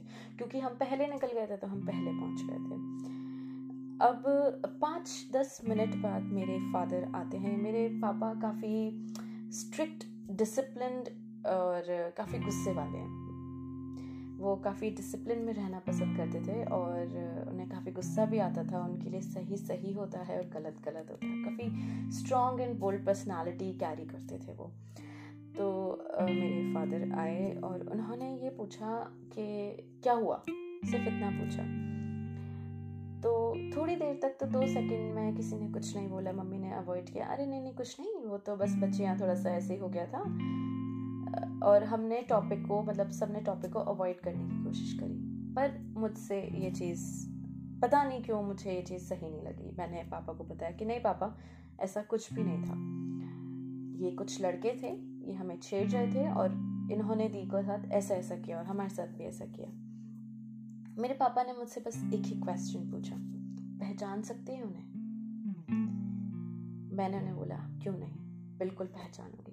और मैं और मेरे पापा आप विश्वास नहीं करेंगे, पूरी हरिद्वार की बॉडी पे निकल गए दोनों उन लड़कों को ढूँढने के लिए कि वो कौन है, कहाँ पर है। और किस्मत की बात थी कि कुछ दूर जाते ही उन ग्रुप में से एक लड़का, वो मुझे दिख गया। मैंने ज़ोर से चिल्लाया, पापा, वो है वो है वो लड़का, उसी ने किया था। हम गए उसके पास। और वहाँ पे जाते ही मेरे फादर ने उनको बोला कि, भाई, क्या दिक्कत है? क्योंकि मेरे फादर एक हार्ट पेशेंट थे और वो ज़्यादा उनको अलाउड नहीं था ज़्यादा ज़ोर से बोलना, चिल्लाना या फिर ऐसी कोई भी एक्टिविटी करना जिस पे उनके हार्ट पे बहुत असर पड़े। और इस बात को मैं बहुत अच्छे से समझती थी। तो जब हम उनके पास गए, मैंने पापा का हाथ पकड़ा और मैंने चिल्लाना शुरू किया। मैंने कहा, आपकी हिम्मत कैसे हुई ये काम करने की? आपको शर्म नहीं आती है? और आप बिलीव नहीं करेंगे कि लिटरली दस मिनट में मेरा हाथ उस वो अंकल थे, वो लिटरली एक अंकल थे। उनकी मुझे आज भी ध्यान है, उन्होंने स्काई ब्लू कलर की पोलो नेक टी शर्ट पहन रखी थी और दस मिनट के अंदर मेरे हाथ उनके कॉलर पे थे। और मैंने उनका कॉलर पकड़ के मैं काफ़ी छोटी थी हाइट में उनसे और मैंने उनका कॉलर पकड़ के लिटरली उनको झंझोड़ के बोला कि मतलब हम भी किसी की बहन बेटियाँ हैं और आपकी भी होंगी। और जो आज मेरे साथ या आपने हमारे साथ किया है, कल को आपकी बहन या बेटी के साथ भी वैसा ही होगा और आप बस देखते रह जाएँगे। और मैंने उन्हें इतना कहा और मैंने बस इतना कहा कि इतने पवित्र जगह पे, इतनी होली प्लेस पे आपने ऐसी हरकत की है, इसका आपको रिज़ल्ट एक ना एक दिन ज़रूर देखने को मिलेगा। और हम मतलब काफ़ी गर्मा गर्मी हो गई थी तो मैंने बहुत ही शांति से बताया। काफ़ी उस ड्यूरेशन में गर्मा गर्मी हो गई थी, आसपास काफ़ी लोग इकट्ठे हो गए हमारे। और मैंने बहुत गुस्से में बहुत सुनाया मतलब मेरे फादर साइड में ही खड़े थे, और मैंने बहुत सुनाया उनको, और वो बार बार डिनाई कर रहे थे, नहीं, हम तो नहीं थे, हमने तो ऐसा कुछ भी नहीं किया, ये लड़की झूठ बोल रही है। और बट मैं अपने चीज़ों पे अपने वर्ड्स पे एकदम स्ट्रॉन्ग रही और वहाँ पे मैंने इनफैक्ट उनको इतना तक बोल दिया, बहुत गुस्से में आ गई थी। मैंने उनको इतना तक बोल दिया था कि ऐसा है ये रहा पुलिस स्टेशन, डंडे मार के घसीट के लेके जाऊँगी अगर झूठ बोला तो। मैं जानती हूँ तुमने क्या किया है। और काफ़ी गुस्सा आ गया था बट मेरे फादर ने वहीं पे चीज़ें सॉर्ट की और हम आगे बढ़े। उसके बाद हम, क्योंकि नहाए हुए थे, कपड़े गीले थे, कपड़े चेंज वेंज किए, सब माहौल रिलैक्स हो गया था चिल हो गया था, मेरी सिस्टर थोड़ी सी घबराई हुई थी बट काफ़ी सही माहौल था। उसके बाद एक बहुत अच्छी चीज़ हुई, जो शायद मैंने कभी मतलब मेरी लाइफ की one of the best moment friction of moment था वो। मैं कपड़े चेंज करके बाहर आई, और मेरे फादर बाहर खड़े हुए थे। और हम लोग पुल पे चढ़ रहे थे, वहाँ एक पुल था, वहाँ पे हम लोग सारे वॉक कर रहे थे। मेरे कजिन्स आ चुके थे मतलब ट्रैफ़िक से अटके हुए थे, वो लोग आ गए थे। वो लोग सारे आगे चल रहे थे, मैं और मेरे पापा पीछे चल रहे थे, मेरे हाथ में बैग्स थे, हम लोग धीरे धीरे चल रहे थे।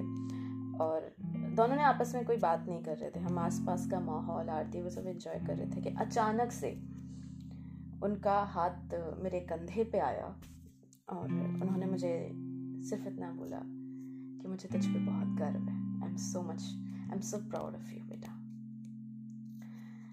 आज मुझे बिल्कुल भी ऐसा नहीं लगता कहीं पर भी। वैसे तो कभी नहीं लगा बट आज मुझे नहीं लगता कि मेरे पास एक बेटे की कमी है। और बस उन्होंने इतना बोला और मैं बहुत खुश हो गई। और मुझे बहुत अच्छा लगा, बहुत। मतलब उस टाइम रोना नहीं आया, उस टाइम इमोशनल नहीं हुई बट एक एक जोश आया, एक एनर्जी आई। ऐसा लगा कि ये तो क्या, इनकी जगह कोई और भी होते ना तो मैं सबकी ऐसी तैसी कर दी। उस दिन एक बात समझ में आई, और वो बात आज भी मुझे बहुत अच्छे से समझ में आती है, और मैं इस बात को कभी लाइफ में भूलूँगी नहीं कि सही करने के लिए आपको लड़का होने की या बॉडी बनाने की या अच्छा अच्छे मसल्स गेन करने की या किसी पावर में होने की ज़रूरत नहीं होती, सही करने के लिए आपको हमेशा हिम्मत की ज़रूरत होती है। फिर आप कोई भी हो, कितने भी छोटे हो, कितने भी बड़े हो, कितने भी पतले हो, लड़के हो, लड़की हो, औरत हो, मर्द हो, बच्चे हो, अगर आपके पास हिम्मत है तो आपको कोई नहीं रोक सकता। अगर उस दिन मैं हिम्मत नहीं दिखाती, और ये सोच के पीछे हट जाती थी कि मैं एक लड़की हूँ मेरे सामने सात लड़के खड़े हुए हैं। वो मेरे साथ कुछ भी कर सकते हैं। तो शायद ये ये जो हिम, ये जो मैंने बोला उनको या उनको जाके कन्फ्रंट किया, ये मैं कभी नहीं कर पाती। और उन्हें अपनी गलती का एहसास नहीं होता। लेकिन उस दिन हिम्मत दिखाई। और जब वो हिम्मत दिखाई तो जिन्होंने गलती करी थी, उनको अपनी गलतियों का एहसास हुआ। शर्मिंदा हुए, आँखें झुकी उनकी। और मुझे बदले में पापा से सुनने को मिला I am proud of you वो वर्ड्स आज भी मेरे कानों में बहुत क्लियरली गुनगुनाते हैं। बहुत अच्छे से गूंजते हैं और मुझे बहुत अच्छा लगता है कि लाइफ में भले ही उन्होंने कभी मुझे पे प्राउड किया हो या ना किया हो, कभी बोला हो या ना बोला हो एक ऐसा मोमेंट था जब उन्होंने बहुत गर्व से मेरे कंधे पे हाथ रख के बोला कि I am so much proud of you और उस दिन मुझे फीलिंग आई कि हाँ मैं अपने शायद फादर के कंधे से कंधे मिलाकर चलने के काफ़ी लायक हूँ। तो बस दोस्तों, यही बोलना था कि सही करने के लिए ना सिर्फ़ एक ही चीज़ की ज़रूरत होती है, हिम्मत। हिम्मत कर लोगे ना तो कोई तुम्हें नहीं रोक सकता। फिर वो कुछ भी हो, किसी से अपने दिल की बात कहना हो, या किसी को बताना हो कि वो कितना गलत और कितना सही है। आज अगर हिम्मत कर ली तो आगे का रास्ता बहुत आसान हो जाएगा। और आज अगर हिम्मत नहीं कर पाए ना तो याद रखना ज़िंदगी में कभी नहीं कर सकोगे। तो बस इसी के साथ आज के लिए इजाज़त चाहती हूँ और बस यही कहना चाहती हूँ कि हिम्मत करते रहिए। सही करने के लिए हिम्मत की बहुत ज़रूरत होती है।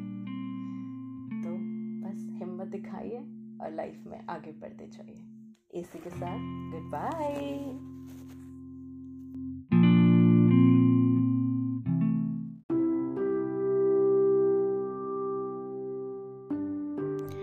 नमस्कार दोस्तों, मैं प्रेक्षा एक बार फिर से आपके सामने हाजिर हूँ एक नई आम सी कहानी लेके। हाँ जानती हूँ, इस आम सी कहानी में थोड़ा सा डिले हो गया है, लेकिन जब आप ये सुनेंगे तो आई एम श्योर आप ज़रूर कहेंगे कि ये वेट वर्थ था। तो फिर चलें उसी सफ़र पे और आपको सुनाते हैं मेरे यादों की सबसे प्यारी और सबसे सुनहरी और साथ में थोड़ी सी कॉमेडी कहानी। तो हम सब जानते हैं कि हमारी ज़िंदगी में हर कदम पे, हर मोड़ पे हम दोस्त बनाते हैं। जी हाँ बहुत सारे दोस्त। आप लोगों के बहुत दोस्त होंगे। अभी भी आप दोस्त बना रहे होंगे। कुछ दोस्त बचपन के होंगे तो कुछ अभी नए नए बने होंगे। कुछ ऑनलाइन फ्रेंड्स होंगे तो कुछ वो जो होता है नुक्कड़ पे, चाय की थड़ी पे मिलने वाले दोस्त, आज भी साथ में बैठते होंगे। मेरी भी एक दोस्त है। मेरी ग्यारह साल पुरानी दोस्त। जो कॉलेज के फ़र्स्ट डे से मेरी बहुत अच्छी दोस्त है। और कॉलेज के फ़र्स्ट डे से टिल नाउ हमने बहुत सारी मेमोरीज़ एक साथ जी हैं, बहुत सारे दिन एंजॉय किए हैं ट्रिप्स किए हैं, कॉलेज के पाँच साल उसके साथ कैसे निकल गए पता ही नहीं चला। साथ में किसी कॉमन पर्सन से लड़े भी हैं तो किसी कॉमन पर्सन के लिए लड़े हैं। और ऐसा नहीं है कि आपस में कभी लड़ाई नहीं हुई, हम आपस में भी बहुत लड़े। लेकिन लड़ने के बाद बस सिर्फ़ इतना कहना होता था कि सुन, चाय पिएगी? या सुन, कुछ खाने चले? और वहीं सब कुछ सॉल्व हो जाता था। ग्यारह साल में हमने बहुत सारे दिन, बहुत सारी मेमोरीज़ को इन्जॉय किया है। बहुत कॉमेडी इंसिडेंट हमने बनाए हैं। तो मेरे पास काफ़ी कहानियाँ हैं, लेकिन आज मैं आपको जो कहानी सुनाने जा रही हूँ, वो सबसे कॉमेडी कहानी है और जब भी मैं याद करती हूँ या जब भी मुझसे कोई पूछता है कि तेरी उस दोस्त के साथ तुझे सबसे ज़्यादा कॉमेडी इंसिडेंट या सबसे ज़्यादा क्या याद आता है तो मुझे कहानी बहुत, एक जो मैं आपको बताऊँगी, वो सबसे ज़्यादा याद आती है। और यही सेम क्वेश्चन मुझसे जब हमारा फेयरवेल हो रहा था तो मुझसे पूछा गया था और मैंने यही चीज़ सुनाई थी सबको। तो आपके जो बहुत पुराने दोस्त होते हैं, पंद्रह साल, चौदह साल, ग्यारह साल, दस साल तो उनसे पुरानी कुछ यादें होती हैं, कुछ मटीरियलिस्टिक थिंग होती है, जो आपका उस दोस्ती के ड्यूरेशन में हमेशा साथ देती है। बीट एनी थिंग किसी के लिए एक नॉर्मल सा रेडियो होता है, एक फ़ोन होता है, किसी के लिए बाइक होती है हमारे पास एक स्कूटी हुआ करती थी। वैसे तो वो मेरी फ्रेंड की स्कूटी थी, स्कूटी पेप और काफ़ी पुराना मॉडल था। पर क्योंकि उसे हम दोनों मिलके चलाते थे तो कभी ऐसा डिस्क्रिमिनेशन नहीं हुआ या कभी उसने ये नहीं किया कि ये मेरी स्कूटी है, वो हमेशा हमारी स्कूटी ही रही है और उसने कॉलेज के पाँच साल हमारा खूब साथ दिया।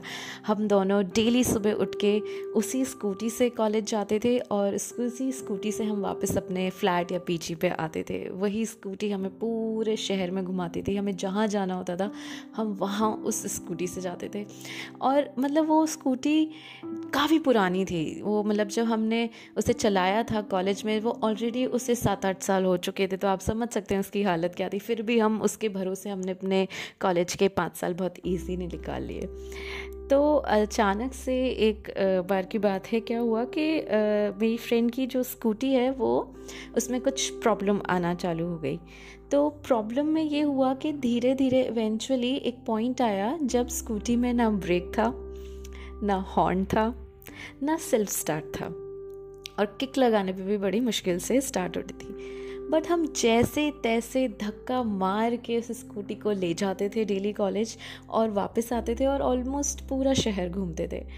आलस था ये सोचते थे कि अच्छा चलो, अब करा लेंगे, तब करा लेंगे। स्टूडेंट लाइफ थी तो बजटिंग भी देखनी पड़ती थी तो लगता था कि हाँ जहाँ सस्ती डील मिलेगी, वहाँ जाके कराएँगे। मेन मीन जब तक हमको ये सब, हम प्लान कर रहे थे कि कहीं सस्ती डील मिलेगी, हम स्कूटी को चला रहे थे। तो मुझे अभी वो किस्सा याद करते हुए भी हँसी आ रही है। तो फिर हम लोग कॉलेज का नॉर्मल दिन था। सुबह सुबह वो मेरे पीजी पे आई, मैं रेडी हुई, हम बार हम स्कूटी एक बार ऑन हो गई तो हम उसे बंद नहीं करते थे क्योंकि पता था कि सेल्फ नहीं है ब्रेक नहीं है, कुछ भी नहीं है तो स्टार्ट करने में दोबारा बड़ी प्रॉब्लम आएगी। तो वो आती थी स्कूटी स्टार्ट करके और मैं मेरे पीजी के बाहर उसे वो हॉर्न बजाती थी मैं फटाफट बाहर निकलती थी। वो पीजी से निक, अपने पीजी से निकलने से पहले ही मुझे मैसेज कर देती थी कि मैं आ रही हूँ रेडी हो जाना बाहर आ जाना। तो मैं ऑटोमेटिकली बाहर आ जाती थी। तो उस दिन भी सेम चीज़ हुई। हम हमारी स्कूटी पे बैठे और निकल गए अपने कॉलेज के लिए। जन, वो सिर्फ़ अपने पीजी से मेरे पीजी तक स्कूटी चलाती थी, जो मुश्किल से थर्टी सेकेंड का रास्ता होता था, अगली गली में रहती थी। और पूरे टाइम सिर्फ़ मैं चलाती थी। और और हमेशा वो सिर्फ़ ये एक्सक्यूज़ देती थी कि क्योंकि मैंने इतने साल स्कूटी चलाई है तो अब मैं नहीं चलाऊँगी। जैसे तो हमने इतने साल चलाई नहीं स्कूटी हम तो जैसे साइकिल पे जाते थे।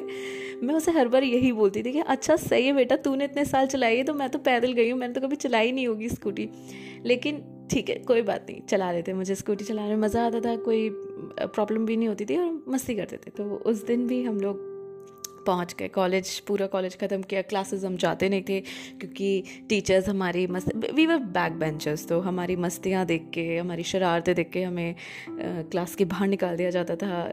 लाइब्रेरी में बैठ के बंक मारते थे तो वहाँ से भी बाहर निकाल दिया जाता था क्योंकि हम वहाँ बैठ के रेड हैंड खेलते थे या कोई और गेम खेलते थे।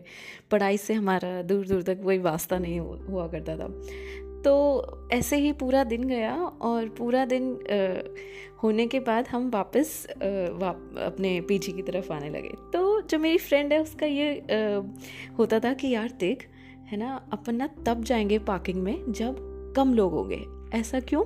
ताकि हमारी जो स्कूटी जब स्टार्ट नहीं हो तो हमारी कम बेइज्जती हो। Specially in front of boys क्या है कि एक और मेंटेन करके रखना पड़ता था। तो यही हुआ।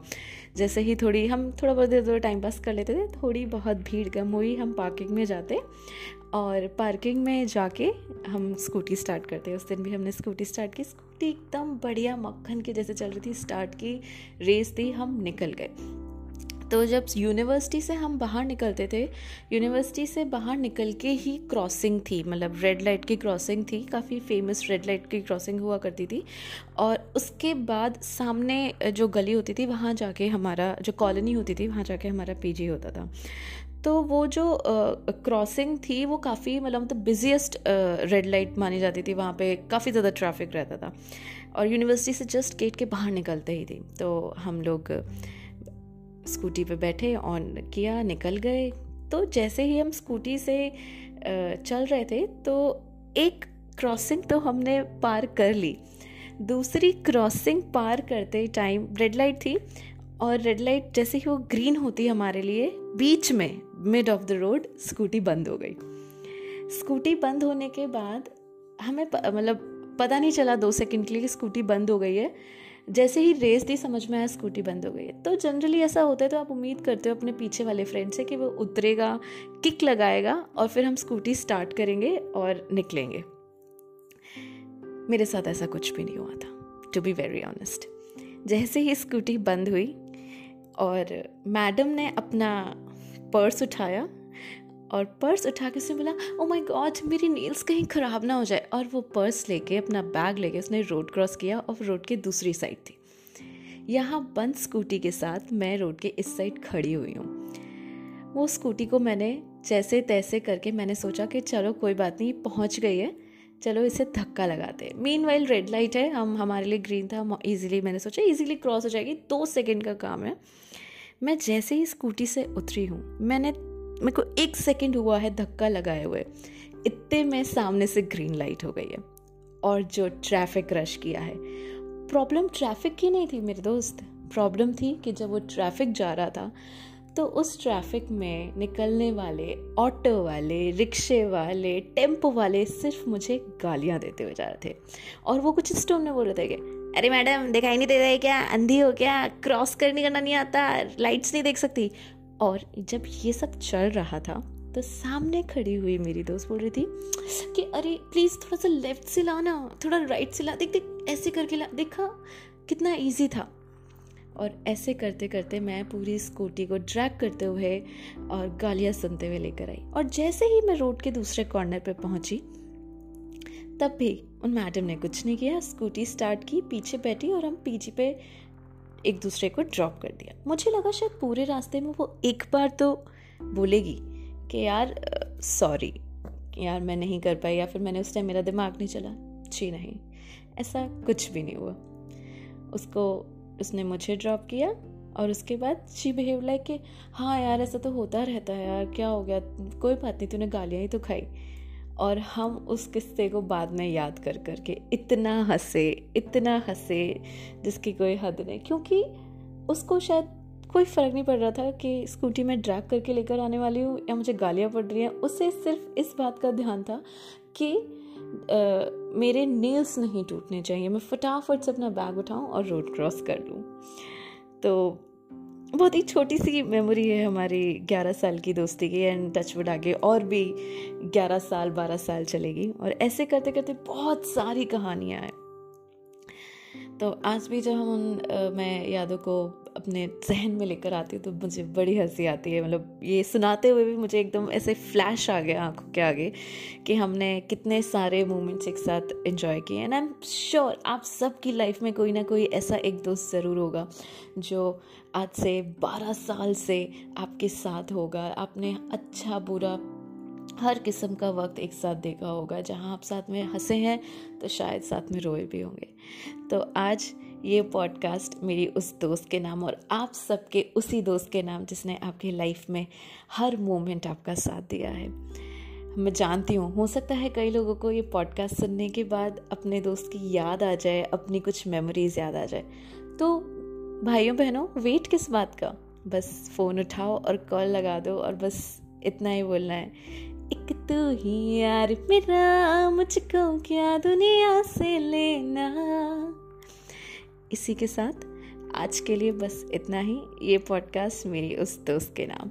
आगे आपको हमारी दोस्ती के और भी मज़ेदार किस्से सुनाऊँगी, जिसमें हमने बहुत हरकतें करी हैं। तब तक के लिए थोड़ा सा वेट करना पड़ेगा। लेकिन वेट विल बी वर्थ इसलिए अभी के लिए मुझे बाय कहना होगा। बहुत जल्द दोबारा मिलेंगे। ठीक है? Okay bye.